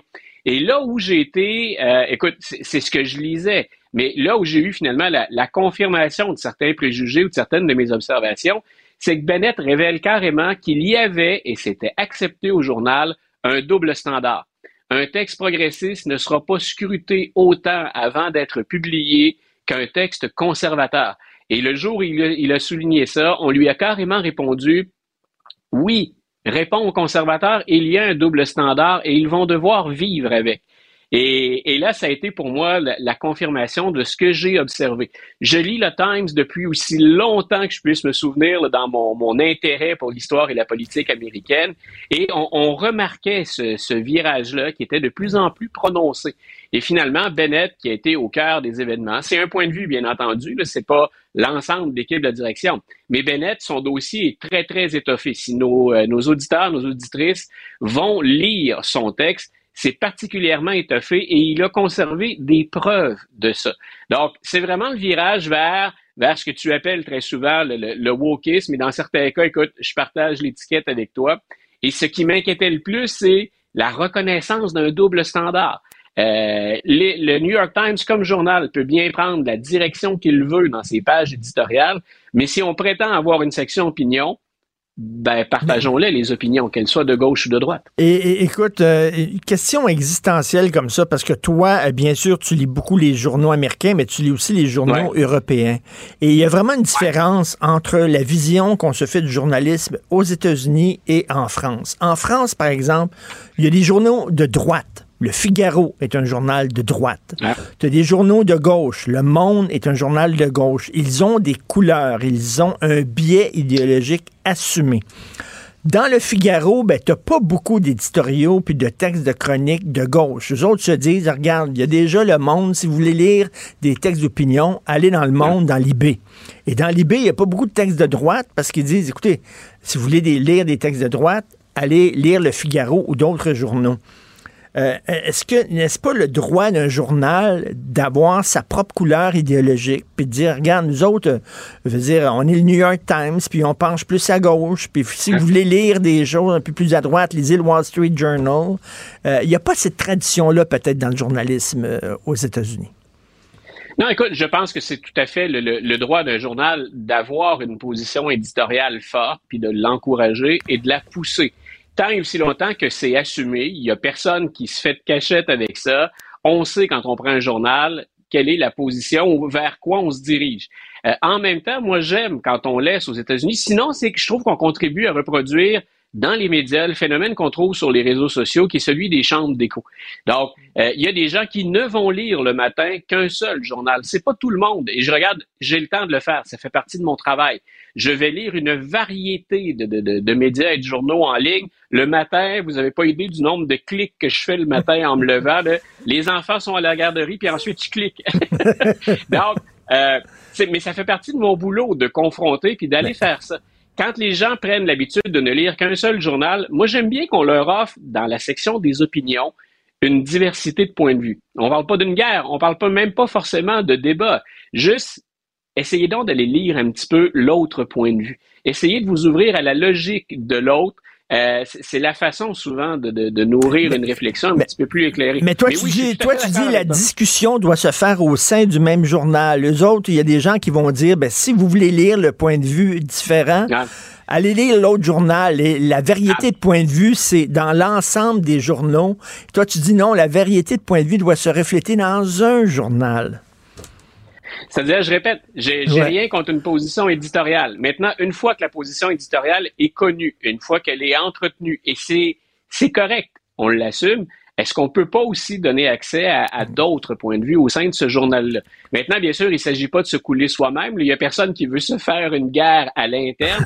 Mais je disais, il y a des gens, si je pense, c'est parce que j'ai en tête le nord-est américain. Si on est en ville, si on est dans le nord-est américain, combien de personnes vont lire autre chose le matin, par exemple, que le New York Times ou le Washington Post? Et ce ne sont pas de mauvais journaux. Il y a de très bons journalistes. Il y a même du journalisme d'enquête qui est de haut niveau. Mais si on ne lit que ça, est-ce qu'on ne se trouve pas à reproduire finalement le phénomène des chambres d'écho? Parce que, je répète, dans la réalité, idéalement, je suis comme toi. Écoute, il y a tous ces médias-là, allons-y qui a le temps de couvrir tout hmm. ça dans une journée? Hmm. On va souvent s'en remettre au même point de vue. Donc, je. Tu as raison. Et, c'est vrai, c'est une guerre de génération. Écoute, euh, à partir de, du printemps prochain, euh, tu sais qu'on va regrouper dans une même salle de rédaction les gens de TVA, d'LCN, du Journal de Montréal et de Cube. On va tous être ensemble. Moi, là, euh, si j'entre dans la salle de rédaction du Journal de Montréal, ça a beau être le journal pour lequel j'écris, les plus jeunes qui écrivent dans le Journal de Montréal, quand ils vont me voir rentrer, là, pas sûr qu'ils vont me faire des gros sourires. Tu comprends-tu? C'est vraiment une question de génération. Je le sens, moi, que les jeunes, quand ils me voient, sont un peu plus rébarbatifs. Les gens de mon âge, hey, oui, on se parle, puis tout ça. C'est une question de génération. Faut pas se le cacher. Mais en même temps, tu vois, je, écoute, je, je sais pas comment ça va se dérouler. Ça t'implique plus toi que moi, mais je le vois dans mon, euh, je le vois quand je suis à l'enseignement quand je suis à l'enseignement, je suis là physiquement. Là, nous, on se parle, puis on est, on est même pas dans la, même pièce, pourtant on est de la même génération. Mais je le vois très bien en enseignement. Je le vois au cégep, puis je le vois dans ce que je peux percevoir à l'université pour y avoir plusieurs amis. Euh, il y a des, des profs plus vieux, écoute, faut pas généraliser, c'est un peu anecdotique, mais qui disent il y a des choses qu'on n'ose plus dire ou qu'on n'ose plus faire. Euh, parce qu'on trouve que les jeunes, parce que ça me rappelle le New York Times, les jeunes me semblent être un peu plus doctrinaires. C'est-à-dire que mm. si, par exemple, et c'est peut-être moi qui idéalise à la fois les médias et le milieu universitaire, mais au milieu dans le milieu universitaire, je me disais, est-ce que c'est pas l'endroit où on devrait discuter de toutes les idées et confronter l'ensemble des hypothèses? À partir du moment où on fait taire, bien sûr, à l'intérieur des limites de la liberté d'expression, ça allait de soi, mais est-ce qu'on n'est pas en train de se nuire quand au niveau universitaire, écoute, il y a un collègue qui m'a acheminé l'autre jour une étude, le 91% des profs s'auto-censurent à l'université et il y a près de 40 des profs qui disent avoir été victimes d'une forme ou d'une autre de censure. C'est-à-dire que dans des réunions d'équipe, dans des réunions de conseils, de comités, de programmes, on n'ose plus mettre sur la table des hypothèses qui vont à l'encontre de l'hypothèse dominante. Mm. Euh, je trouve ça troublant quand on en est rendu là. Peu importe à qui on me rattache, qu'on me trouve plus à gauche ou plus à droite selon les dossiers, moi j'aime qu'on puisse débattre et échanger. C'est pas toujours facile, puis le ton monte souvent trop rapidement à mon goût. Mais le jour où on ne peut plus le faire, euh, j'ai un problème avec ça. Et, euh, et c'est clair que ça, ça, ça, nous rattrape tous les deux dans, dans les différentes sphères d'activité, que ce soit dans les médias, que ce soit dans les universités. Et tu sais, ça nous ramène, tu sais, c'est notre dernière euh, avant le temps des fêtes, puis bon, on se met un peu peut-être en mode rétrospective, et c'était c'était un thème vraiment dominant lorsqu'on parlait des États-Unis. Et moi, ce qui m'inquiète, c'est que tu vois, le wokisme, c'est pas c'est pas ma tasse de thé, mais la réponse au wokisme, c'est pas le Trumpisme. Tu comprends? C'est comme, moi, la, réponse à ça, c'est pas d'aller dans l'extrême opposé. Et j'ai l'impression de plus en plus, c'est soit ça, soit ça. Et euh, on a besoin d'un centre. Et on dirait que le centre s'affaisse. Voilà. Et c'est et tu vois, on est euh, on est deux gars de la, de la même génération, donc c'est peut-être un phénomène de génération, mais c'est là où je te rejoins. On est différents tous les deux, on communique souvent de manière différente, mais on se rejoint presque toujours sur ce terrain-là. Je n'aime pas ce que je vois de l'extrême gauche, appelons ça comme ça. Mhm. les woke, ça existe. Il y en a pour vrai. De l'autre côté, moi, je vois la grande menace aux États-Unis, c'est l'extrême droite, qui est, qui est une réponse. En fait, c'est là depuis longtemps, mais ça se manifeste ouvertement depuis peu. Et c'est ce qui m'inquiète le plus mhm. au moment où on se parle. C'est qu'on ne parle que des extrêmes. Et je trouve que les gens au centre, à mon goût, sont trop silencieux. C'est sûr que c'est la position qui est pas confortable. Quand on est entre deux camps et demi, on se trouve dans le no man's land finalement. Euh, on s'expose au tir des deux côtés. c'est guerrier un peu comme, comme comparaison, là, comme contexte. Mais je me dis, les, les, gens qui sont au centre sont majoritaires dans notre société. Mm. Quand, quand, je, quand je, sors un peu des médias ou des grands débats, puis que je regarde autour de moi, j'en vois pas beaucoup des extrémistes. J'en connais, de mm. gauche ou de mm. droite. Mais les autres sont au centre. Où sont-ils? Moi, je mise sur le fait qu'à un moment donné, les gens au centre vont se tanner. À un moment donné, il faut que ça nous ressemble un petit peu plus, autant dans les médias, dans les sujets qu'on aborde, que dans les milieux, euh, dans les milieux où on forme nos jeunes, dans les milieux où on forme les citoyennes demain. Et là, je veux pas faire le vieux schnock euh, euh, nostalgique. et, et c'est même, je te parle d'une époque qui était avant moi. OK, tu sais, euh, le, show de Ed Sullivan, Ed Sullivan Show, dans les années 60 aux États-Unis, il y avait, euh, tu avais les Stones qui pouvaient jouer ou les Beatles, puis après ça, tu avais Frank Sinatra qui chantait, puis tu avais un jongleur, puis après ça, tu sais, et c'était un show qui était regardé en famille parce qu'il y avait de tout pour tout le monde.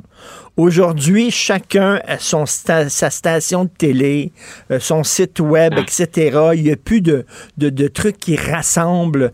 Euh, et, c'est ça, c'est ça peut-être le problème. On, a de la difficulté. on n'a jamais autant parlé de vivre ensemble, puis on n'a jamais autant vécu séparément. Tu viens de, tu viens de me ramener à ce que je te disais sur les médias tout à l'heure. Ouais. Euh, à partir du moment où on, ne, où on ne parle qu'à un petit groupe, ah, c'est ce que fait Fox News, par exemple, à Londres en télévision là, euh, ou médias at large, euh, au sens large. On va chercher Fox News, puis on va chercher CNN. CNN est en train de tenter un virage pour se sortir du carcan qu'on avait, euh, qu'on s'était imposé. C'est-à-dire qu'on va chercher, puis Fox News fait la même chose, des auditeurs fidèles, et on ne parle qu'à ces gens-là. Euh, et c'est là où je te dis, c'est pas tout le monde qui fait l'effort de changer de journal, de changer de chaîne. Ce qui fait qu'on est exposé à un seul volet. Il n'y a plus d'endroit, entre guillemets, où on va euh, communiquer ensemble sur, sur des plateformes. Mm. Donc, on, on s'adresse à une clientèle fixe, puis on rentabilise celle-là. Je suis loin d'être un comptable, je suis loin d'être un gestionnaire. Ce que je vois, c'est dans la vie de tous les jours, finalement, ça entretient des fois, ou des fois, dans, pour certaines personnes, ça crée cette espèce d'écart ou cette espèce de division. Alors que si on s'assoit ensemble, on est généralement pas si éloigné de ça. On, va mhm. s'entendre sur un certain nombre de choses qu'on n'a pas l'air de saisir quand on, quand on ne voit ça que dans le prisme. Et là, je reviens aux États-Unis. Si on est CNN ou si Fox News ou MSNBC, on a l'impression de vivre dans un monde à part. Et sur le terrain, on n'est pas si éloigné que ça. En terminant, euh, c'est le, temps des prévisions pour l'an prochain. Ton, ton pif et puis euh, ce que tu lis, les sondages et tout ça, c'est-tu le retour de Donald en 2024?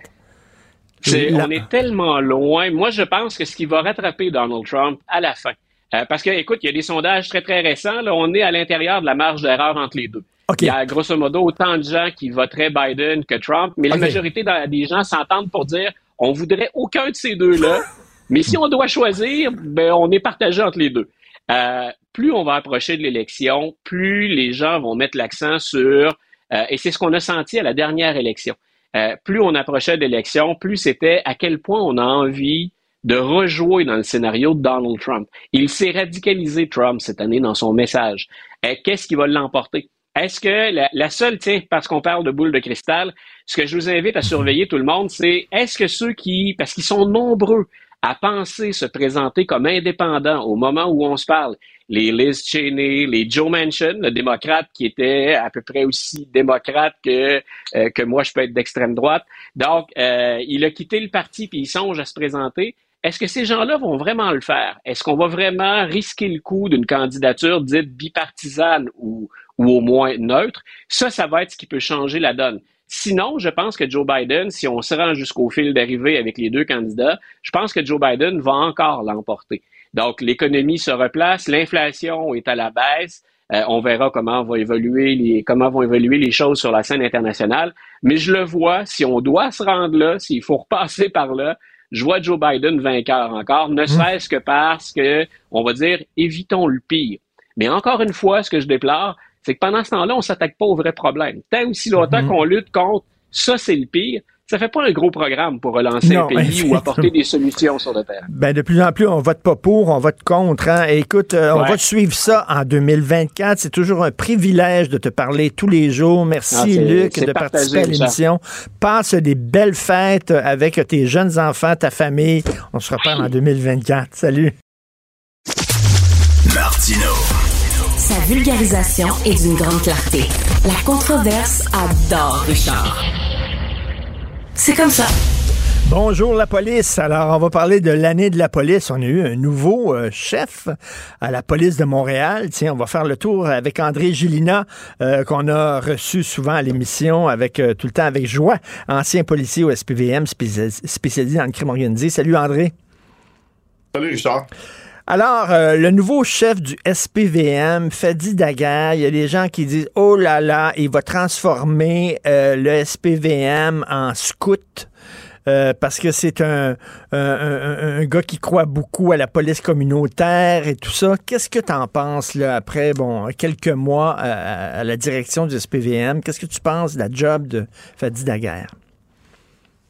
Ben, je pense qu'il fait quand même un bon travail. Je veux dire, si on regarde l'ensemble de la, de la, du coefficient de difficulté du travail d'être chef de police à Montréal, c'est quand même une des jobs les plus difficiles que, que, je puisse connaître. Euh, c'est une job qui est 7 jours semaine, c'est pratiquement du 20 heures par jour.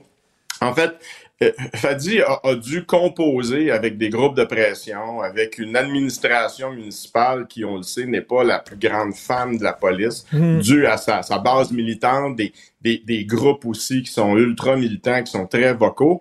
Je pense qu'il a fait une bonne job au sens où ce que oui, il a, il, a dû faire un petit peu de vente, c'est-à-dire d'expliquer certains dossiers, d'amener des composantes au niveau de son programme immersion, euh, qui dans le fond euh, euh, a pu faire peur à certaines personnes, mais je veux dire, on peut quand même pas être contre la vertu. Là, c'est c'est très correct d'avoir des liens avec les organismes puis de connaître les organismes. Si ça peut désengorger le système policier, de référer des gens, c'est pas mauvais aussi d'un point de vue renseignement, c'est très bon d'avoir des contacts. Hmm. L'autre hmm. défi qu'il y a eu, ça a été, d'un, de travailler sur la rétention du personnel, sur le désengagement policier. Et en même temps, il a réussi à régler une convention collective qui, quand même, est une bonne convention. On verra ce que la Sûreté du Québec va avoir. Évidemment, ça nous permettra d'avoir un élément de comparatif en termes de grosseur et de niveau de responsabilité de, corps de police. Mais il en demeure pour moi que ça a été quand même tout un défi pour lui cette année. C'est-à-dire que tout ce que tu dis, c'est qu'on peut marcher puis manger de la gomme en même temps. C'est-à-dire qu'avoir une, police qui est, oui, euh, qui est, qui est répressive, hein, parce que c'est ça un peu sa job aussi, mais en même temps d'avoir des contacts euh, sur le terrain avec les organismes et tout ça, que tu peux faire les deux affaires. Oui, oui, clairement, tu sais, parce qu'on a souvent tendance à penser, tu sais, prévention, police communautaire, là, c'est des épluchettes de blé puis faire des, donner des toutous, là. Mais en même temps, euh, la, la, prévention peut être répressive aussi, de cibler des individus. Regarde, si on voit cet été, là, il y a eu quand même moins de fusillades à Montréal. Il y en a eu. Il y a eu des exactions du crime organisé. Mais si on regarde sur l'aspect général, euh, il est quand même trop tôt pour dire que le problème est réglé, mais on a pu voir qu'il y a une baisse qui s'est amorcée. Ben, c'est dû au fait que la police a décidé de faire de la prévention, mais répressive, c'est-à-dire qu'elle a ciblé des organisations, ils ont ciblé des individus à haut risque de potentiel de violence et de récidive, et ils ont fait des, des, des, des projets d'enquête de ces gens-là, puis ils ont été capables de procéder à l'arrestation et de les mettre sous les barreaux. C'est le résultat direct de l'accalmie qu'on a connu. Ça a été fait à, à Longueuil, ça a été fait à Laval aussi, les villes en périphérie de Montréal. Écoute, j'ai l'impression des fois, puis corrige-moi, tu, tu, vas rigoler, mais que la police, c'est un peu comme euh, le ministre de l'économie. OK, je m'explique quand l'économie va bien, c'est grâce à nous, c'est grâce au ministre de l'économie. Euh, quand l'économie va mal, ah, c'est pas nous, c'est ça. C'est vraiment c'est le marché qui s'est comporté comme ça, puis tout ça. Bon, la police, euh, quand le, crime baisse, c'est grâce à nous, puis tout ça. Quand le crime augmente, ah, c'est pas nous, on s'excuse. Est-ce que si le crime a baissé, s'il y a moins de fusillades, puis tout ça, est-ce que c'est vraiment grâce à la job de la police ou c'est parce que le milieu, soudainement, c'est moins chaud, c'est moins hot, ils ont décidé de moins tirer dessus? Je pense pas que le milieu soit moins chaud, soit moins hot. Moi, je pense vraiment, puis bon, on pourrait me dire que je suis pas objectif totalement et ça prendrait des mécanismes de mesure précis pour savoir euh, qui a raison. Mais, mais en même temps, quand on regarde une chose, si on regarde l'attitude du gouvernement fédéral, le gouvernement fédéral n'a pas aidé la police. Euh, a mis le projet de loi C5 qui a aboli des peines minimales obligatoires pour des crimes ultra graves avec des armes à feu. Vient de passer le projet C21 qui n'aura aucun impact sur la sécurité publique parce que ça vise à peu près 2% des armes à feu qui sont problématiques. Il vise pas toutes les armes illégales, ça n'aura aucun impact. Et ce qu'on se rend compte, c'est qu'il y a eu quand même une diminution. Moi, je pense que c'est l'effet de la police Mm. Et je pense pas non plus que ce soit de l'effet des, groupes de prévention, des groupes communautaires. Et je m'explique, et c'est pas pour diminuer leur importance. On le sait tous que la, prévention, c'est d'un objectif à long terme. C'est comme un REER. Si tu mets de l'argent dedans aujourd'hui, tu verras pas l'usufruit dans deux jours, trois semaines, un an, deux ans, c'est à long terme. Donc, les groupes communautaires, il faut continuer à investir dans ces gens-là. Il faut encore une fois faire une sélection de ces groupes-là. Parce qu'il faut comprendre aussi qu'eux aussi, on doit être en mesure un, de vérifier leur performance. Est-ce qu'il y a vraiment un lien avec le résultat? Puis aussi, est-ce qu'on en a pour notre argent? Écoute, à New York, dans les années 70, c'était vraiment coupe-gorge, c'était épouvantable. Le crime là, était euh, un nombre record. Euh, aujourd'hui, tu peux te promener à New York euh, à 2 heures du matin. Dans certains quartiers, c'est assez, assez sécuritaire. ils ont réglé ça. ils ont mis davantage de policiers dans la rue. C'est ça, c'est le nombre. Hein. C'est Giuliani. c'est difficile de croire que Giuliani a déjà été un bon maire de New York. Il est tellement un clown à cette heure aujourd'hui. C'est épouvantable. Il est tellement niaiseux. Mais quand il était là, maire de New York, lui, ben, il a mis énormément de policiers dans les rues. Puis c'est comme ça qu'ils ont, réussi à diminuer le crime. Euh, est-ce que c'est pas ça qu'on devrait faire à, Montréal? Malheureusement, euh, les jeunes policiers, ça leur tente pas nécessairement de venir travailler à Montréal. Puis en plus, il y a de la pénurie de main-d'œuvre.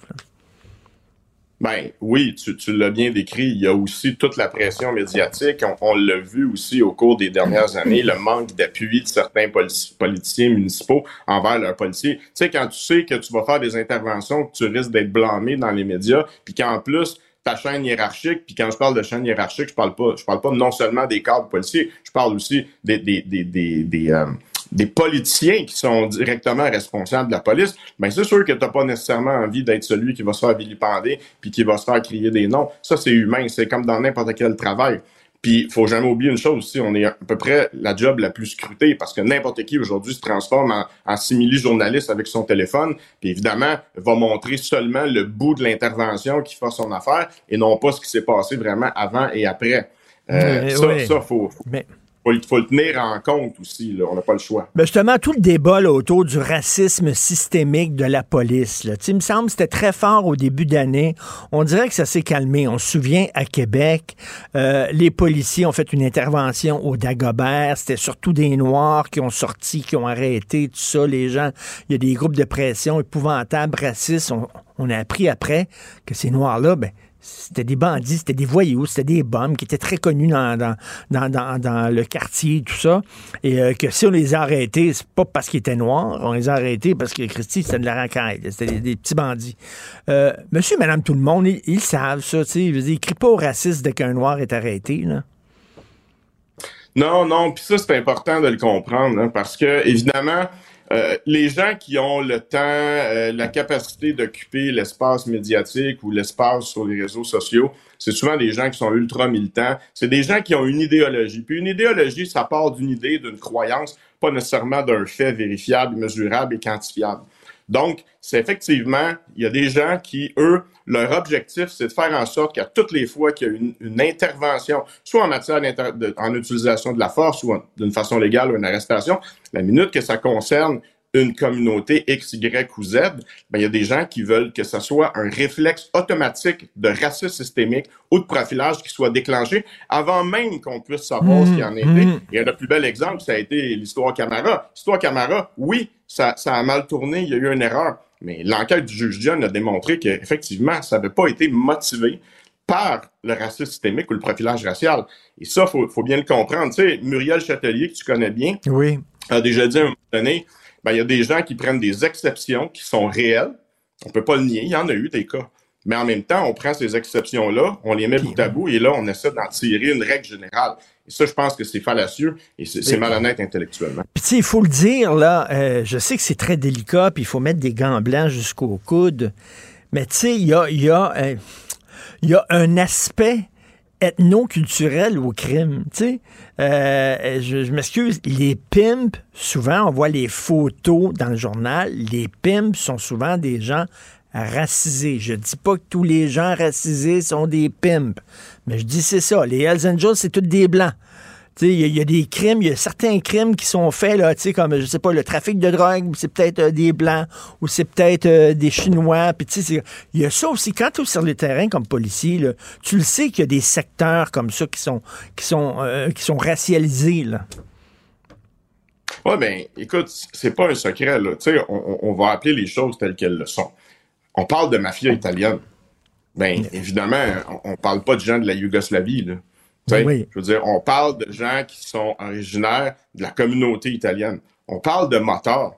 Ben, c'est notre, notre fameux Québécois de souche, là. Je veux dire, euh, puis tu sais, si on se rapporte dans le temps de la guerre des motards, là, ben, si vous rouliez un GMC Yukon, un Harley Davidson, ou un, Jeep Grand Cherokee, ou un Cadillac STS dans le temps, puis vous aviez cheveux longs, puis une barbe, puis des tatouages, c'est sûr et certain que euh, vous, vous correspondiez exactement à la problématique du moment. Puis les gangs de rue, ben, oui, ce n'est pas une composante qui est complètement homogène, mais il faut réaliser que ça, ça, concerne certaines communautés, comme la communauté haïtienne, jamaïcaine, arabe, latino. Mais oui. c'est pas un jugement de valeur sur ces communautés-là. C'est pas tout le monde dans ces communautés-là. C'est comme de dire Montréal-Nord, c'est un milieu difficile pour les gangs de rue.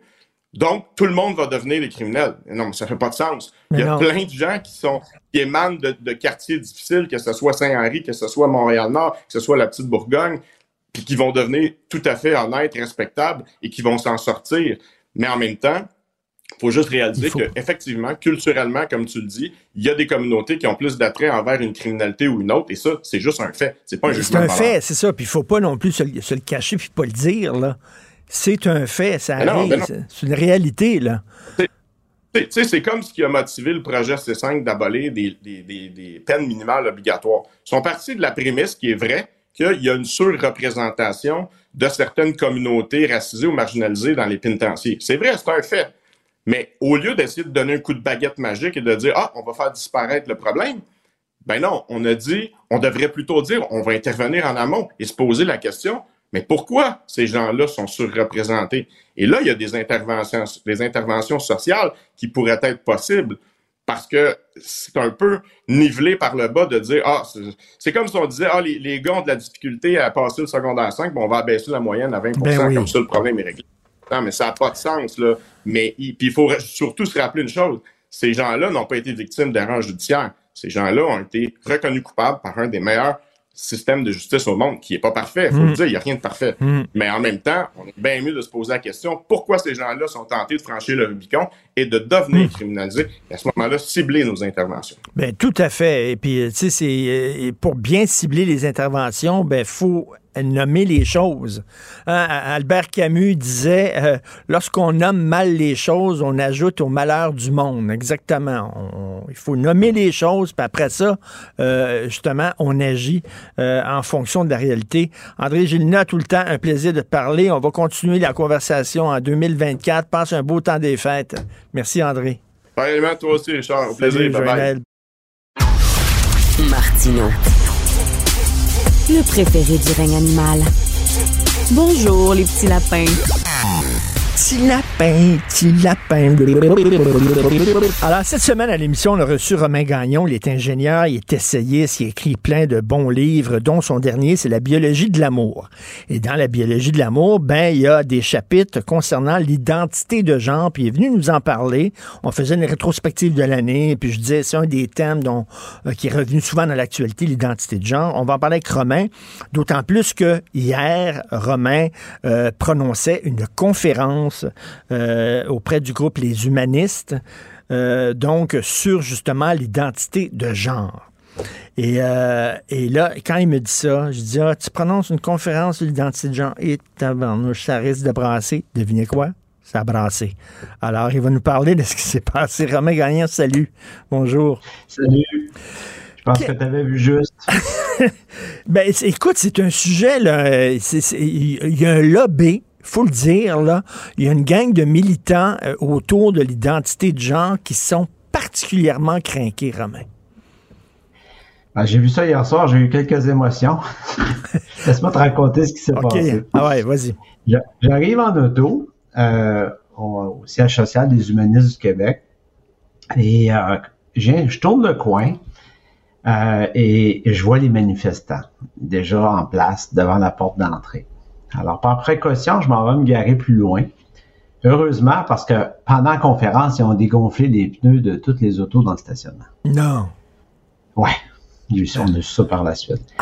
Alors, je regarde mon auto plus loin. J'arrive à pied. Euh, il y avait déjà des auditeurs d'arriver. Et puis, comme les manifestants leur bloquaient physiquement l'entrée au bâtiment, eh bien, ils ont fait le 911. Alors, euh, une femme qui gueulait euh, dans un mégaphone, une femme trans vraisemblablement, en anglais. Ah, honnêtement, j'avais l'impression de jouer dans le film Testament de Arcan. Ben oui, ben oui, avec ah, les, manifestations, les, les pseudo ah, c'est caricatural, mais honnêtement, là, le film n'est pas caricatural. C'était du copier-coller à ce soir-là. Et puis là, la police est arrivée. Je suis allé les voir. Je leur ai demandé d'intervenir parce qu'ils s'étaient à la clôture. Ils n'osaient pas avancer. Ils m'ont dit non, on va juste intervenir s'il y a de la violence. Mais j'ai dit, ils nous bloquent physiquement l'entrée, c'est pas de la violence, ça? Oui. Fait là, ils me regardent, ils disent, OK, ben, on n'est pas assez nombreux pour intervenir, on appelle du renfort. Alors, euh, hein? donc, il appelle du renfort. Il s'est ramassé à peu près, je n'ai pas compté précisément, mais une bonne douzaine de taux de police, là. Entre-temps, euh, pendant le temps que le renfort arrivait, je suis allé parler aux manifestants. Euh, il y avait la fameuse femme trans qui gueulait avec son super mégaphone, ça devait faire 100 décibels certains. Euh, on est contre les transphobes, on est contre les transphobes. Moi, je la regarde, puis moi, je dis, moi aussi, moi aussi. il y a eu quelques secondes de pause, elle m'a regardé un peu stupéfaite. Elle reprend son mégaphone. Votre livre est transphobe, votre livre est transphobe. Là, j'ai dit, l'avez-vous lu? Ben non. Ils n'ont pas besoin de lire. Hein, non, ben j'ai dit, comment vous savez qu'il est transphobe, mon livre? Et là, il y a un silence. Là. J'ai dit, voulez-vous une copie de mon livre? Parce que moi, j'avais amené une boîte de livres pour les, auditeurs de ma conférence. Elle dit oui. Fait que je prends un livre, je m'en vais porter. Je dis, vous le lirez, m'en donnerez des nouvelles. Puis là, je m'adresse à toutes les autres. Je dis, écoutez, savez-vous quoi? Vous êtes bienvenus à la conférence. Prenez place. Vous avez le droit de poser des questions. Vous avez le droit d'être en désaccord avec moi, mais laissez-moi m'exprimer. C'est tout. Dans un pays libre et démocratique. C'est tout. Et ta, ta, conférence a été aussi retransmise par Zoom, parce qu'ils ont essayé ah de bloquer la, la retransmission. Alors, je viens pour rentrer, puis là, les, les militants se tenaient par les, coudes comme ça. puis il me bloquait physiquement l'entrée. Là, j'ai dit à celui qui semblait le leader, j'ai dit, mais tu sais que c'est de la violence, ça. Il me répond, non, on n'est pas du gouvernement, donc on n'est pas violent. j'ai dit, wow, c'est tout un raisonnement, ça. fait que là, la police arrive en arrière, elle dit, Monsieur Gagnon, c'est vous. On s'occupe de la situation. Et, euh, et là, je vois arriver un armoire à glace de la police, mon vieux. Lui aussi semblait sortir d'un film, OK? Je pense qu'il mesurait 7 pieds, 7 pieds. Et puis, euh, fait qu'ils nous ont demandé, ils nous ont demandé à tous les auditeurs, à moi-même, de reculer jusqu'à la clôture. Je sais pas ce qui s'est dit, mais ils ont réussi à convaincre les manifestations de laisser rentrer. Fait que là, on est rentré. Et puis, sauf que là, ils prenaient des trompettes, puis à travers les vitres, là, ils trompetaient, là, ça faisait un bruit d'enfer. On a de misère à s'entendre dans la salle de conférence. À un moment donné, ça a arrêté. Mais là, c'était pas fini. Ce que je savais pas quand je donnais ma conférence, c'était la conférence été retransmise en temps réel sur Zoom. Mais les gens sur Zoom n'ont pas pu entendre un mot ou presque parce que il y a plein de trolls qui rentraient. Qui rentraient à sa conférence puis, puis il fournissait pas à les sortir, tu sais. Puis il, faisait du bruit, puis il attirait l'attention. Bref, euh, le, volet euh, Zoom de conférence est raté. Écoute, Romain, pour ceux qui t'ont entendu, puis je l'ai mis sur le, site de l'émission, sur ma page Facebook, euh, ton passage à l'émission cette semaine, on parlait de dysphorie de genre et tu avais beaucoup de compassion pour les gens qui souffrent de ça. Tu ne niais pas le fait que des gens qui souffrent de dysphorie de genre, mais ce que tu niais, c'est que tu disais, lorsqu'on nous dit qu'il n'y a plus de féminin, il n'y a plus de masculin, qu'il y a plus de, que c'est un déni de science, il y a plein de gens qui pensent ça, puis en même, c'est la réalité. Et là, dire ça, dire que l'eau est mouillée, dire qu'il existe de telles choses qu'un homme et une femme dans notre société, ça cause scandale. On est rendu où, là, Romain? Mais pourtant, j'apporte une explication scientifique au phénomène qui, me semble très plausible, qui explique, qui explique d'une part qu'on a parlé cette semaine qu'il y a juste deux sexes, mais j'explique en même temps le, spectre d'attributs masculins-féminins, qui fait en sorte qu'il y a plus que deux stéréotypes de genre. Puis je peux comprendre que dans le passé, des gens ont souffert parce qu'ils s'identifiaient pas à un de ces deux stéréotypes-là. Aujourd'hui, c'est plus le problème. Aujourd'hui, tu sais, un homme peut se promener en jupe, puis euh, ça dérange plus personne. Mm. Pas en Iran, là, mais au Canada, en tout cas. Fait que, raison de plus.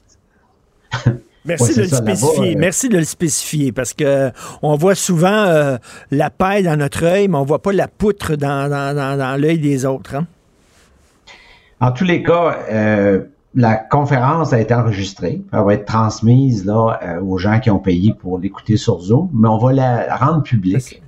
Fait qu'elle va être disponible sur ma page d'auteur, elle va être disponible sur mon site web d'auteur. Ben, excellent et bravo Romain pour toi et les gens comme toi qui osent euh, euh, euh, parler, aller un peu à contre-courant de la bien-pensance. Mais moi, je trouve ça inquiétant qu'il y a des gens qui disent tu n'as pas le droit de parler. Pas je suis pas d'accord avec toi, pas on va débattre, pas on va chicaner. Non, tu n'as pas, même pas le droit d'émettre les opinions, et de, c'est pas rien une question d'opinion, c'est des faits aussi que tu présentes, tu as une base scientifique, et tu n'as pas le droit de faire ça. Je trouve ça hallucinant. Bref, euh, écoute, dès que c'est... Ça, euh, c'est ce que tu viens de dire là, euh, Richard, c'est super important. C'est la partie la plus inquiétante de l'histoire, c'est que les professeurs ne peuvent plus parler, les politiciens ne peuvent plus parler, les fonctionnaires non plus, les gens dans les grandes entreprises non plus. Moi, j'ai l'avantage d'être un électron libre. je pense qu'on a une responsabilité, Richard, d'en parler ouvertement. Mais ben, écoute, la, meilleure, chose qu'on peut euh, faire pour lutter contre ça, c'est d'acheter ton livre qui euh, s'intitule La biologie de l'amour, puis euh, d'acheter le livre de Mathieu Bock-Côté, dont les médias ne parlent pas, sauf, euh, sauf le Journal de Montréal, Journal de Québec, qui est euh, le totalitarisme sans, sans le goulag, puis d'acheter aussi le livre de Guy Perkins aussi, Est-ce que les chimpanzés rêvent au paradis des bananes, puis de, de, vous encourager parce que vous avez euh, le courage de vos opinions. Et merci beaucoup, Romain. Bon temps des fêtes. Martino. Pour l'instant, nos avocats nous disent que tout est beau. Alors, comme tous les vendredis, nous discutons avec euh, Rémi Villemur qui est avec nous. Euh, Rémi, l'affaire Gérard Depardieu. Ben, tu t'entends, euh, on s'entend pour dire, c'est quand même un gros port, là. Absolument. Mais écoute, regarde, j'aurais pu préparer un petit, mot aujourd'hui, le lire sous un avec un ton robotique, dire je condamne les propos de Gérard Depardieu, il est allé trop loin. Bon, Maintenant que c'est dit, est-ce qu'on peut réfléchir un peu? Hein? Parce que ça, c'est la première étape. Évidemment, moi, si j'avais si j'avais accompagné cet homme-là, non seulement je lui aurais dit ferme ta gueule, que j'aurais donné peut-être une, une petite baffe d'en face à un moment donné, parce que je pense que des fois, la violence, euh, ça a quand même quelques vertus. Excuse, mais je fais une parenthèse tu sors des fois ta, ta gang de chums, puis tu, tu, prends un petit peu trop d'alcool, puis ça. T'entends-tu des propos de même? Tu me semble on n'entend plus vraiment ce genre de propos-là. Euh, écoute. Des gars ensemble, moi, moi je dis, euh, hey, elle est cute en maudit, puis euh, bon, tu veux sexer cette fille-là, ça. Mais tu sais, des affaires de même, là. Ben, ça m'arrive d'entendre, par exemple, un des éléments qu'on retrouve dans, dans l'extrait de 4 minutes, mais une espèce de succession de ça, non, absolument pas. Puis la bonne nouvelle, c'est que on est entraîné désormais à intervenir. Euh, mais maintenant que c'est dit, qu'est-ce qu'on fait? Parce que là, visiblement, il y a Radio-Canada, Télé-Québec, Crave, France Télévisions ont décidé de retirer des films dans lesquels a joué Gérard Depardieu de leur programmation. Qu'est-ce que ça veut dire? Ça, ça veut dire qu'on se dit, bon, il est allé trop loin, il incarne le côté sombre euh, du genre humain, il faut l'effacer. Hein? C'est ça que ça veut dire. Parce qu'il y a deux choses. Hein. Il y a des accusations de viol et d'agression. Ça, c'est grave, mais on va laisser le système de justice juger. Bien sûr. Mais des propos dégradants euh, sur les femmes, à ce que je sache, c'est pas illégal. C'est pas illégal d'être un cave. C'est pas illégal d'être con. Non, c'est pas illégal d'être un cave, exactement. Puis s'il y a des femmes qui, qui, ont été agressées par Gérard Depardieu, qu'elles portent plainte, ça va se traduire devant les tribunaux, puis c'est bien comme ça, la vie est bien faite. Après, quelqu'un qui va trop loin comme ça et qui est grossier, qui bascule dans le côté laid de l'humanité, moi je pense, et là je me ferai peut-être pas beaucoup d'amis, point E, point S, quelque chose là, euh, mais je pense que c'est nécessaire dans une société, le grossier et le lait, parce que le beau ne s'apprécie que parce qu'il y a le lait. En, quand, quand, tu sens une belle odeur, Richard, c'est parce qu'en réalité, tu sais ce que c'est que ça sent la rue Sainte-Catherine-Est. Hein? Quand tu manges quelque chose de bon, c'est parce que tu te rappelles d'être déjà allé chez quelqu'un qui cuisinait très mal. Quand tu vois quelque chose de beau, c'est parce que tu sais ce que c'est que le lait. Et je pense que le beau ne s'apprécie qu'à partir du lait. Le beau n'existe pas sans le lait. Et là, c'est véritablement une espèce de course, une espèce d'entreprise d'effacement du lait. Hein. On, veut un monde qui sent l'eau de Javel. On veut, on, veut un monde plastique, un monde blanc, blanc, blanc, blanc, blanc, sans défaut. Et moi, je ne veux pas de ce monde-là parce que c'est pas un monde. Ça n'existe pas. Et, tu sais, si on veut s'en prendre à Gérard Depardieu, fine. C'est qui le prochain? C'est quelqu'un de moins vulgaire que lui? Quand on l'a rejeté à l'eau, cette personne-là, ça va être qui le prochain? Parce que c'est ça le problème, c'est que ça crée un précédent. Hein? Là, on a vu bon, la décision de François Legault de lui retirer euh, la Légion d'honneur, si j'ai bien compris, l'ordre du Québec. L'ordre du Québec, bon. OK, mais ça va créer un précédent. Donc, si un jour, il y a quelqu'un qui tient des propos moins vulgaires, moins euh, orduriers que ceux de Gérard Depardieu, on va se poser la question. On va se dire, mais puisqu'on a enlevé euh, cet honneur-là à Gérard Depardieu, faut-il le faire cette fois-ci? Donc, c'est ça le problème. C'est que là, on crée un précédent et là, on se dit, bon, on a enlevé, le, on a retiré le gros port des ondes. Eh bien, le petit porcinet, que fait-on avec lui? Et maintenant qu'on a jeté le petit porcinet, qu'est-ce qu'on fait avec le petit, petit, petit porc? Et moi, c'est ça qui m'inquiète. Parce que non seulement c'est vain, on n'y arrivera pas, mais en plus, ben, c'est que là, on part à la recherche de tous les gens qui marchent en dehors de la ligne. Et, comment ça se fait que lorsque Bertrand Cantat, puis là, on parle, là, on parle pas seulement d'avoir des propos grossiers sur des femmes. Mhm. On parle d'un gars qui a tué une femme à ah coup de poing. Il a tué Marie Trintignant à coup de poing il a fait la page couverture euh, des Inrocks, euh, Télérama. Euh, la gauche avait aucun problème avec Bertrand Cantat en disant il a le droit de, de, chanter, puis on l'a interviewé pour son nouveau disque et tout ça. Lui, c'était correct. Christy, il avait tué une femme. Mais lui, c'était correct. Il avait le droit à une réhabilitation. L'autre, il y a des propos vulgaires. Lui, on, le zappe. C'est quoi, c'est quoi les règles? Ben, les règles Quelles sont les règles? Si tu es dans la bonne famille politique, tu vas t'en sortir. Tout simplement. Il y, a, un politicien en France qui a giflé sa femme, je pense, puis il a été défendu par sa famille politique. Mais il, était de gauche. Oui, il était de gauche, ben, évidemment. évidemment. Donc Gérard Depardieu, depuis des années, on le sent, tu sais sais, un petit peu réac, euh, un petit peu vieux jeu, euh, pour ne pas dire beaucoup. Euh, il, s'acoquine avec des, des, dirigeants autoritaires dans le monde. Donc, c'est pas un homme de gauche. C'est un, c'est un gars un mm. petit peu qui vieillit mal. Donc, à ce moment-là, quand il va, et je le répète, trop loin, puisque ce qu'il a dit, ça, surtout les propos sur la jeune fille, la, petite fille sur, sur un cheval, c'est absolument dégueulasse. Là. Mais tu sais, des gens, des gens comme Bukowski, le poète Charles Bukowski, le poète américain. Un poivreau tout le temps sous, puis tout ça. Des gens comme Gainsbourg, ben par exemple. Euh, là, on n'est pas en train de justifier les actes de Depardieu. Mais ces, ces, monstres-là, ces gens-là, est-ce que, je dis pas, est-ce qu'ils ont le droit d'exister, mais... Parce que la réponse serait oui. mais je comprends très bien ce que tu veux dire, mais, ces gens-là sont nécessaires. Ils sont nécessaires, on a besoin d'eux. On a besoin du gars qui sent la cigarette, euh, qui, qui, parle un peu trop fort au bord, puis qui est un petit peu grossier. On a besoin de lui, une fois de temps en temps, de passage dans notre vie. Parce que c'est quoi l'envers de ça? Il faut se poser la question. Si cette personne-là n'existe pas, c'est quoi l'envers de ça? C'est quoi le théâtre Mais en même temps, qui nous est offert? La, jeune interprète le coréenne, puis qui disait J'espère que vous allez vous toucher en pensant à moi dans votre douche, puis tout ça. Elle, elle va dire, elle va te répondre Moi, j'ai pas besoin de Gérard Depardieu. Là. Elle n'a pas besoin de lui, effectivement. Mais C'était dégueulasse qui me dit J'étais mal à l'aise, je trouve que c'est une forme d'agression verbale, puis euh. Euh, elle va te dire J'ai pas besoin de lui mais elle ne composera plus jamais avec lui. Enfin, elle, en ce moment, ce qui, là, on, en fait, on parle de nord-coréenne. On parle de gens qui savent même pas que ces images-là sont, sont, disponibles en ligne. Mais si elle savait que les images étaient disponibles, ce qui, ce qu'elle trouverait probablement le plus frappant dans cette histoire-là, c'est le fait que bon, il y a des images maintenant d'elle en ligne. Parce que moi, j'ai écouté l'heure et demie, là, puis on la voit à un moment donné, son visage n'est pas brouillé. Mais cette personne-là, elle n'a plus à composer avec ça. Et si elle se dit agressée par les propos, ben là, écoutez, je, peut-être que. Tu sais, tu te souviens, euh, dans une émission euh, française, euh, Gainsbourg, il y avait Whitney Houston, puis il était complètement paf, puis il avait dit genre j'aimerais vous baiser, ou je sais pas trop quoi là. Ouais. Elle avait répondu.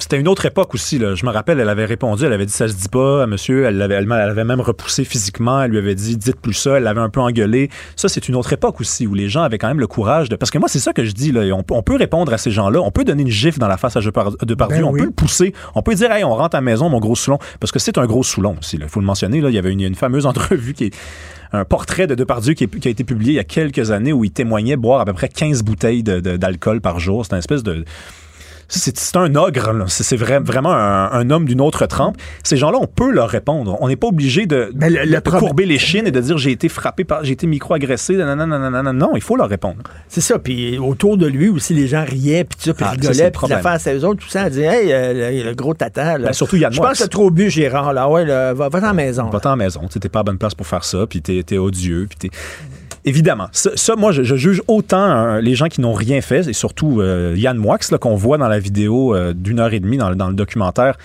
sourire en coin, rire, euh, ne rien faire. C'était à lui de le ramener à, de le ramener à l'hôtel, dire on va se coucher, là, il est 10 heures du matin, mais je pense que mm. tu n'as pas fait ta nuit, mon gros Richard, mon gros Gérald.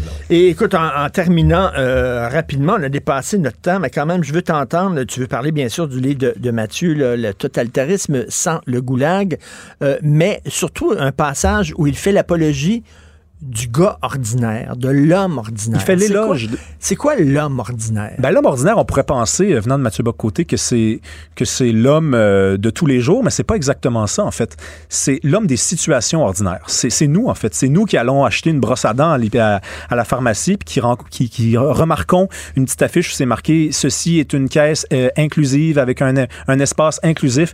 L'homme ordinaire, c'est celui qui se dit ben, C'est quoi cette affaire-là? » L'homme ordinaire, c'est celui qui sort avec sa brosse à dents, qui prend sa voiture, puis qui s'en retourne chez lui, puis qui tombe dans une manifestation de Black Lives Matter, puis qui voit des gens en train de dire les Noirs sont exploités au Québec, puis qui se dit, ben, il, me semble, me semble que non, en fait, qui arrive chez lui, puis qui, qui est fatigué, parce que c'est épuisant, tout ça, à un moment donné. L'homme ordinaire, pour Mathieu Bocoté, c'est celui, c'est l'homme des petites résistances qui compte.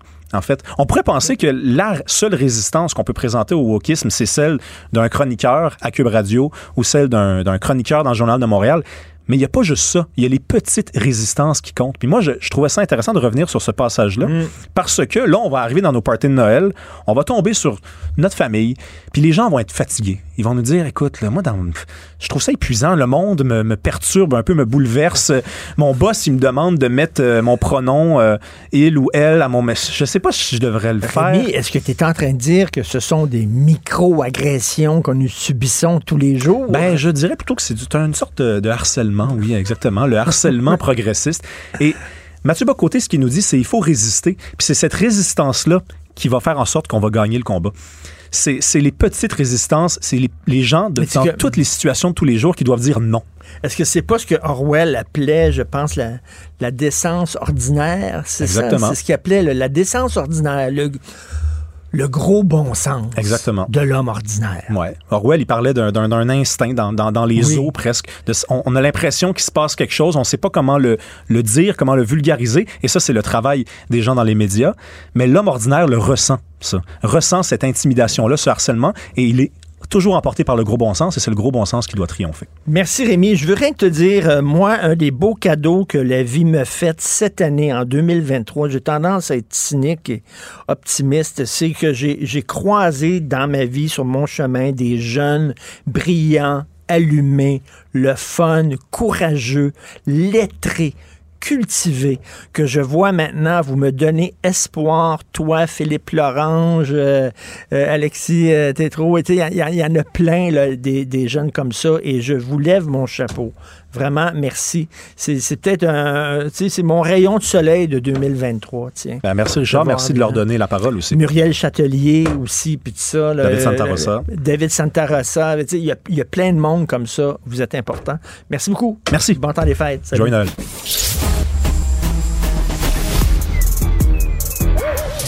Mathieu Bocoté. Il représente un segment très important de l'opinion publique. Richard Martineau. Tu vis sur quelle planète? La rencontre. Je regarde ça et là, je me dis, mais c'est de la comédie. C'est hallucinant. La rencontre. Bocoté. Martineau. Mathieu, Ottawa veut régler la situation de milliers de sans-papiers au pays. Ouais, ben, en fait, c'est ben, pas très original, c'est-à-dire Ottawa décide encore une fois de créer une filière d'immigration irrégulière régularisée.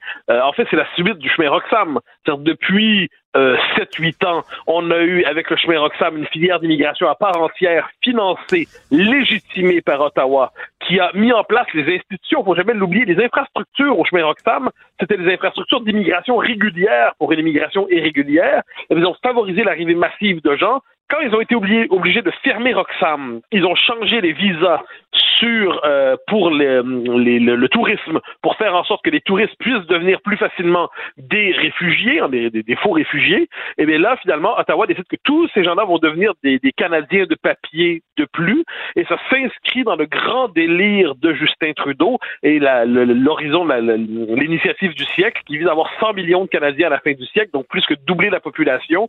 Et bien au Canada, désormais, si vous entrez illégalement, c'est pas très grave parce qu'en dernière essence, le gouvernement fédéral va vous régulariser. Ils font ça souvent en France, ils font ça souvent en Europe, mais franchement, à la canadienne, c'est d'une nouvelle manière. Souvent, ce sont des gens qui sont rentrés illégalement au pays ou qui sont rentrés au pays puis qui devraient retourner chez eux. Ils décident de pas retourner chez eux. On les perd littéralement dans la nature. On perd leurs traces. Ces gens-là réussissent à gagner leur vie même s'ils n'ont pas de papier. Pourquoi? Parce qu'entre autres, il y a des restaurants euh, qui les embauchent, les payent en dessous de la table comme euh, laveur de vaisselle, en dessous du, du, salaire minimum. Euh, ces gens-là, des fois, rencontrent une femme ici, font des enfants, et là, on dit, ben ils sont déjà ici. On peut pas les expulser. Ils ont fait leur vie ici. Fait qu'on va, on va régulariser leur statut. C'est ça qu'ils disent. Oui, mais ça, c'est une drôle de manière de présenter les choses. Moi, j'appelle ça l'argument de celui de la dette oubliée. imaginons là, que tu me prêtes, je sais pas moi, 10 000 puis après un certain temps, ben, je te le rembourse pas, puis euh, tu réussis pas à me rattraper, puis je t'ai toujours pas remboursé.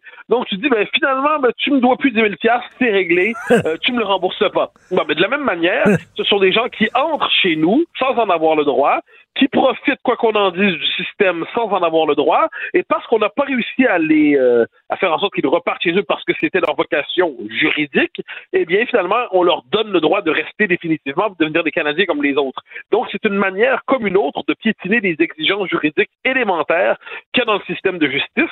Mais encore une fois, il faut voir que le Canada, ben, le Canada c'est paradoxal. Hein. À l'étranger, on présente le Canada comme un pays qui a une politique d'immigration assez restrictive. D'un côté, le Canada veut beaucoup d'immigration puis de l'autre côté, il y a des critères de sélection plus élevés qu'en Europe, ça, il n'y a pas de doute là-dessus.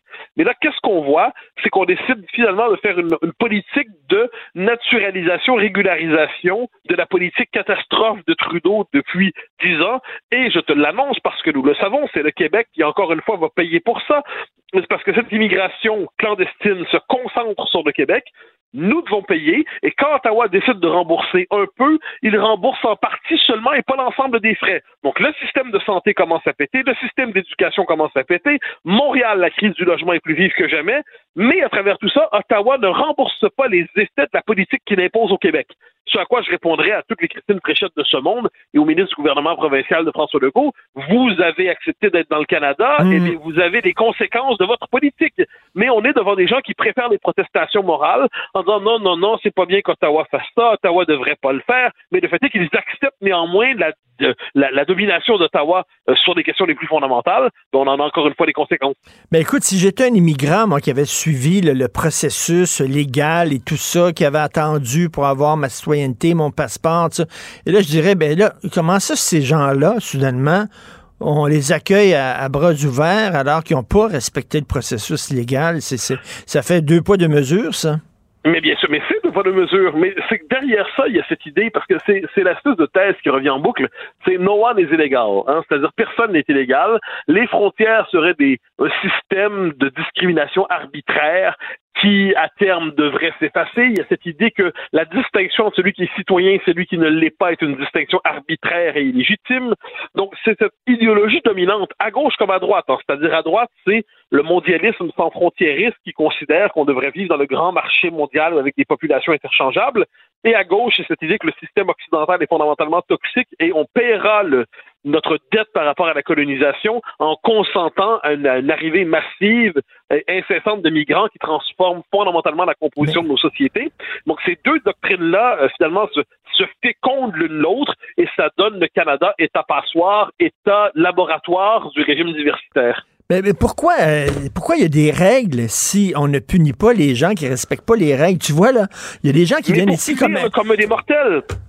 Mais ça, faut, faut, bien voir, on est dans ce de système paradoxal où il s'agit de punir le commun des mortels. Les règles, c'est pour toi. Les règles, c'est pour moi. Les règles, c'est pour ceux qui payent leurs impôts, qui conduisent en respectant les limites de vitesse. Mm. Les règles, c'est pour le citoyen ordinaire, la volaille consentante qu'on peut plumer en toutes circonstances.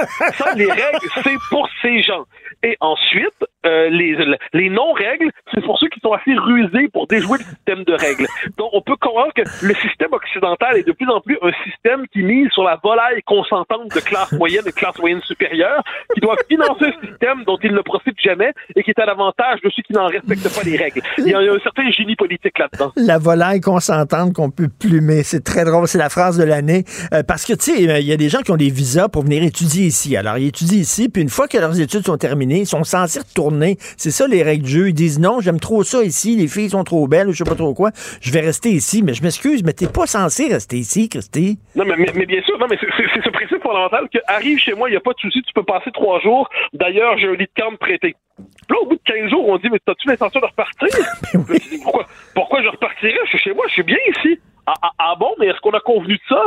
Et là, c'est bon, je suis ici depuis au moins 15 jours, j'ai pris mes habitudes, tu vas pas briser mes habitudes, je suis bien ici. Et d'ailleurs, chez toi, c'est un peu chez moi, t'es contre l'hospitalité, tu veux tout garder pour toi. Eh, j'ai le droit d'être ici si j'en ai envie. Et là, ah, ah bon, l'occidental de base se dit, ah ben oui, peut-être, dans le fond. Puis se rend compte qu'il n'est plus chez lui dans sa maison, puis si jamais, si jamais, je suis désolé, t'as pas été ici, t'as pas respecté les règles. Et eh bien là, il y a les patrouilleurs de la moralité publique, hein, du progressisme officiel, qui on dire raciste, mais pas juste raciste, égoïste, ta maison, tu la partages pas. Pourquoi tu partages pas ta maison? je l'ai payé chez moi, puis il y a des règles pour rentrer dedans. Eh ben oui, tu es enfermé dans un ancien système. Eh bien, on voit de quelle manière ça fonctionne, encore une fois. C'est un système d'expropriation physique et symbolique généralisé au détriment des Occidentaux, mais on a, on a compris la règle. Et écoutez, en forme, euh, qu'est-ce que qui tu reçois demain à CNews? J'ai le grand bonheur de recevoir Jean-Pierre Le Goff, qui est un, oh, historien, un philosophe, ben un sociologue, en fait, tout ça. C'est un authentique penseur qui a écrit un très beau livre sur ces années 68. Non, parce que Jean-Pierre Le Goff, qui est aujourd'hui un penseur qu'on dirait plutôt conservateur de gauche, il est un homme de la, de la plus extrême, extrême gauche. il a raconté son parcours sans complaisance, en cherchant à comprendre à peu près qu'est-ce qui l'avait euh, amené à se perdre dans cette idéologie. Euh, et, donc, je le reçois demain pour le, euh, pour, non pas pour la dernière de la saison, parce qu'on a encore l'émission de Noël et la, fin d'année, mais c'est la dernière de la saison régulière. Écoute, je voulais me faire parvenir ce livre-là. Est-ce que ça vaut le coup? Absolument, absolument. Jean-Pierre Degoff, en général, ça vaut le coup, soyons honnêtes. Hein. Mais, euh, mais sur le coup, je, non, je pense que ça vaut vraiment la peine. Et puisque, puisque la rumeur veut qu'on se voit dans pas trop de temps, mais je t'en amènerai une copie, ça plus simple. C'est très gentil. Écoute, j'espère qu'on va se reparler en 2024. Merci beaucoup. Passe des bonnes fêtes. Et toi, ben, toi, t'écoutes Jean-Pierre Ferland qui dit, ah ouais, à maison et je reviens chez nous. Alors toi, pendant le temps des fêtes, tu reviens chez vous. Ah ben absolument, je reviens chez nous avec grand bonheur, puis ce sera l'occasion de chanter parmi les Québécois Minuit chrétien, qui comme je me dis, c'est la Marseillaise des catholiques, ou tout simplement la Marseillaise du temps des fêtes. Merci Mathieu, salut. Bye bye. Pour une écoute en tout temps, ce commentaire de Mathieu Boccoté est maintenant disponible sur l'application Cube ou en ligne au cube.ca. Tout comme sa série Les idées mènent le monde, un balado qui met en lumière, à travers le travail des intellectuels, les grands enjeux de notre société. Cube Radio. Confrontant, dérangeant, divertissant. Richard Martineau, il brave l'opinion publique depuis plus de trois décennies. Action! C'est le cinéma qui a meublé ma solitude. C'est le cinéma qui a été mon ami, mon grand frère, qui m'a donné mon code moral, qui m'a donné mes valeurs, qui m'a fait voyager dans le temps et dans l'espace. Un autre cinéphile au bout du fil, Joseph Facal. Et tu ne sais même pas ce que c'est que le peuple. Qu'est-ce que tu connais du peuple? Rien. Regarde-toi Tu vois pas de bain, t'as les cheveux poudrés. À la vue d'une ETP, tu t'évanouis. Et pareil que t'as jamais baisé une femme, alors? Joseph, c'est un extrait de Danton, un de mes films fétiches. Euh, je me fais le devoir de le regarder une fois par année. C'est du grand cinéaste polonais Andrzej Wajda.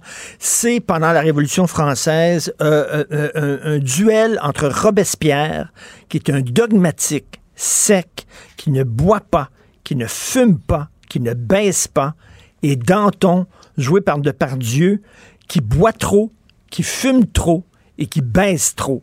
Et qui est le bon vivant corrompu versus l'intègre sec et dogmatique. Quel film brillant, et il y a seulement Depardieu qui pouvait jouer le rôle de Danton, parce que Danton, c'est Depardieu. Euh, Danton, de par Dieu, oui, dans les excès qui, ces jours-ci, euh, s'étalent euh, devant nous. Tu as bien raison. Euh, Richard, il faut bien préciser que euh, c'est peut-être pas un téléavertissement, mais c'est peut-être un radio-avertissement. Hein? on ne veut pas faire un, un hommage à Gérard Depardieu, mais dans la mesure où toi et moi, on s'est toujours soucié d'inscrire un petit peu notre chronique en rapport avec l'actualité, il est assez difficile cette semaine de ne pas parler de Depardieu.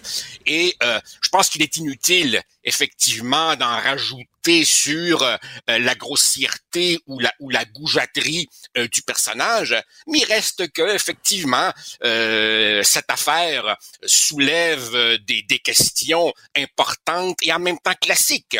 Est-ce qu'il faut maintenant s'empêcher de voir ces films? Moi, je dis non. Il faut continuer à voir ces films et Danton est un de ses plus grands rôles. Est-ce qu'il faut le déchoir de certains des honneurs qu'il a euh, reçu pendant sa vie. l'Ordre national du Québec notamment, et ça, on pourra en parler euh, si tu veux, mais effectivement, Danton est un film absolument extraordinaire. Moi, j'ai, euh, je dois t'avouer aussi, c'est un film que je regarde une fois par année. J'aime beaucoup le Cyrano de, de, de Jean-Paul Rappeneau, où, où Depardieu dit, et oh, comme ceci devient ironique, il dit, et je cite, moi, c'est moralement que j'ai mes élégances. Ouais, bon, les élégances morales de Gérard Depardieu par les temps qui courent, je te laisse rajouter ce que tu veux. Est-ce qu'on écoute un extrait de Cyrano, euh, Jean-François? C'est un peu court, jeune homme. On pouvait dire, oh Dieu, bien des choses nous en sommes en variant le ton. Par exemple, tenez, agressif. Moi, monsieur, si j'avais un tel nez, il faudrait sur le champ que je me l'amputasse. Amical. Mais il doit tremper dans votre tasse. Pour boire, faites-vous fabriquer un anap descriptif. C'est un roc. C'est un pic, c'est un cap. Que dis-je? C'est un cap. C'est une péninsule. Joseph. Euh, je, t'avoue que il fait pas partie de mes comédiens préférés de Pardieu. C'est bizarre, hein? Je trouve qu'il y, a un ton très théâtral. Très théâtre. C'est pour ça que ça fait bien Cyrano euh, pour lui. Mais, mais, mais, mais comment, comment tu veux jouer Cyrano autrement que de manière grandiloquente? En partant, la prémisse a aucun maudit bon sens. Et je pense que quand Edmond Rostand écrivait Cyrano, c'est comme s'il se disait, vous pensez que je suis pas capable?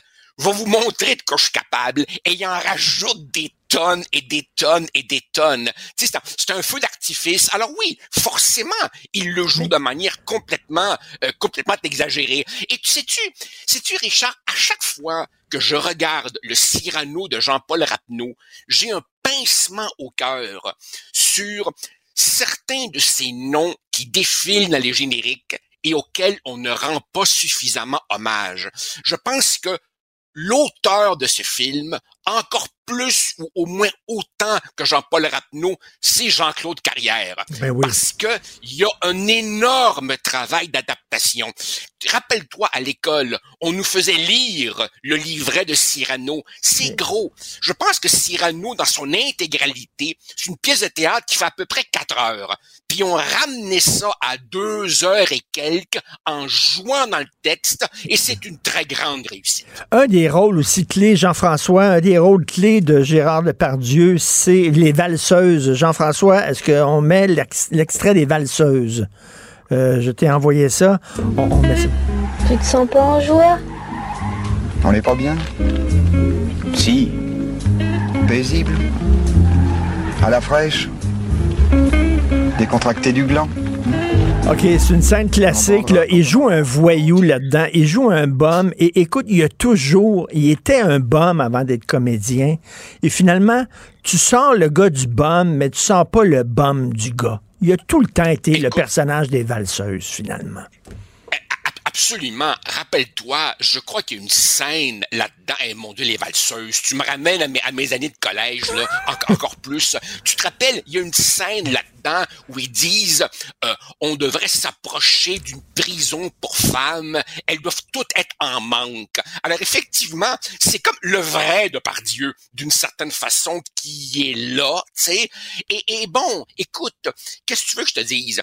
Est-ce qu'il faut maintenant comme si j'ai bien compris, si je suis mal informé, corrige-moi, mais là, je crois comprendre que Télé-Québec, Radio-Canada et probablement d'autres vont vouloir retirer Ouais. euh, les films de Gérard Depardieu. Et là, je m'excuse, Richard, ceci n'est pas une infopub, mais je suis obligé de dire que j'avais des doutes dans ma tête. Et ce qui m'a fait vraiment basculer, c'est euh, la chronique de ta conjointe, Sophie, qui dit, coudon, on est-tu des enfants? On peut-tu nous-mêmes décider de ce qu'on regarde ou pas? Puis je vais te dire une chose aussi. Tu sais, quand tu regardes un film, mettons sur Netflix, il y a une petite fenêtre en avant qui dit 15 secondes avant le prochain film. Et si vous voulez voir le générique au complet, cliquez là-dessus. Et moi, je regarde, quand- quand le film est grandiose, je regarde tout le générique. C'est mon petit hommage insignifiant à toutes ces centaines d'artisans qui construisent un film. Les coiffeurs, les chauffeurs, les cascadeurs, ainsi de suite. Enlève les films de Depardieu de l'écran et tu effaces aussi le travail de ces centaines de personnes qui font que Cyrano est un très grand film. Est-ce que tu connais Marco Ferreri? Bien sûr que, que oui, c'est un, sûr, cinéaste oui. préféré, un cinéaste italien. Et Marco Ferreri, tout son thème, c'est le déclin de l'homme et la montée de la femme. D'ailleurs, il a fait un film qui s'intitulait Le futur est femme. Et dans un film qui s'appelle Le dernier homme, je crois, euh, Depardieu joue justement un homme et, euh, et- et à la fin, ben, il se coupe la zigounette avec un couteau électrique. Tu te souviens? Il se coupe la zigounette avec un couteau électrique et ça finit comme ça. Et on dit, il aurait peut-être dû faire ça, en tout cas, de Dieu. Mais tu sais, il y a- il y, a tout dans, dans sa thématique de ses films, il y a ça aussi, le monstre. Le gars plus gros que, que tout, là, tu sais. Et oui, absolument. Et, et monstre, pas juste monstre physiquement, monstre aussi dans, dans la démesure de l'ambition, dans cette espèce de, de, de difficulté à avoir un ancrage dans le réel. Rappelle-toi, par exemple, un, un- un autre de mes films fétiches. Oui, je sais, c'est QQ, mais je le regarde une fois par année. Jean de Florette. Ah, Là, t'as bon. le gars de la ville, t'as le gars de la ville qui arrive en Provence, il connaît rien à rien. Puis là, évidemment, il décide que il, va, il va, il va, il va élever des lapins. Et, et, très franchement, je sais pas, Richard, mais maintenant que je suis moi aussi un citadin transplanté à la campagne, je, je, j'ai une sympathie renouvelée pour pour pour ce film où, là évidemment il tombe sur et ça c'est un des très grands rôles d'Yves Montand, le papet tu te rappelles, qui est absolument impitoyable. Et, ah non, Jean de Fleurette, au fond, et, la, la fin de Jean La Fleurette, quand, quand euh, ah dit qu'il y a eu un enfant, puis là, lui demande est-ce qu'il est né vivant, puis il dit il est né vivant, mais bossu. Ouais. Et là, écoute, ah j'ai éclaté en sanglots en, écoutant ah ça. C'est un film formidable et ça prend un Depardieu. Et là, on rend hommage pas à l'homme. Je pense que tout le monde a compris. C'est l'acteur et euh, ce qu'il représente. Mais c'est tout. L'homme est infect. L'homme est infect, mais, mais, en même temps, en même temps, Richard, comprenons bien, il y, y a une différence entre quelqu'un qui dit, dit des choses épouvantables et un Harvey Weinstein qui, lui, a été condamné par un tribunal pour viol. Il y a, y, a, y a, une distinction à faire quand même. Là, je vais, je vais continuer à regarder les films de, de, de Depardieu, comme je vais continuer à lire Louis-Ferdinand Céline ou, ou, ou, ou, le Marquis de Sade, ou mhm. regarder aussi, ben oui, je vais regarder encore Mon oncle Antoine, parce que même si Claude Jutras aimait les petits garçons, ça reste un des plus grands films québécois. Voilà, merci. C'est un privilège de te parler tous les jours de politique et le vendredi de parler de cinéma. Merci de faire partie de l'émission. Passe un bon temps des fêtes. On se reparle en 2024. Merci beaucoup. Avec plaisir. Toi aussi. Joyeux Noël. Joyeux Noël. Alors, merci à toute l'équipe, à la recherche, Florence Lamoureux qui fait un travail formidable, Marianne Bessette, Cybelle Olivier, Maximile Sayer, André-Sylvain Latour, à la mise en ligne, Jessica Giroux, à la mise en onde, à la réalisation, Jean-François Roy, les patrons, Dominique Plamondon, Jean-Nicolas Gagné, merci beaucoup pour le travail que vous faites. Merci d'écouter Cube Radio. C'est un privilège de vous parler. Euh, et j'adore cette radio-là. Et quand j'arrive dans le studio, j'ai tout le temps la banane dans la face parce que j'aime ça. Passer un sacré beau temps des fêtes. C'est Benoît Dutrisac qui prend la relève. Euh, Cube Radio va continuer quand même de diffuser pendant la période des fêtes et on se reparle le 11 janvier à TV. Bye. Cube Radio.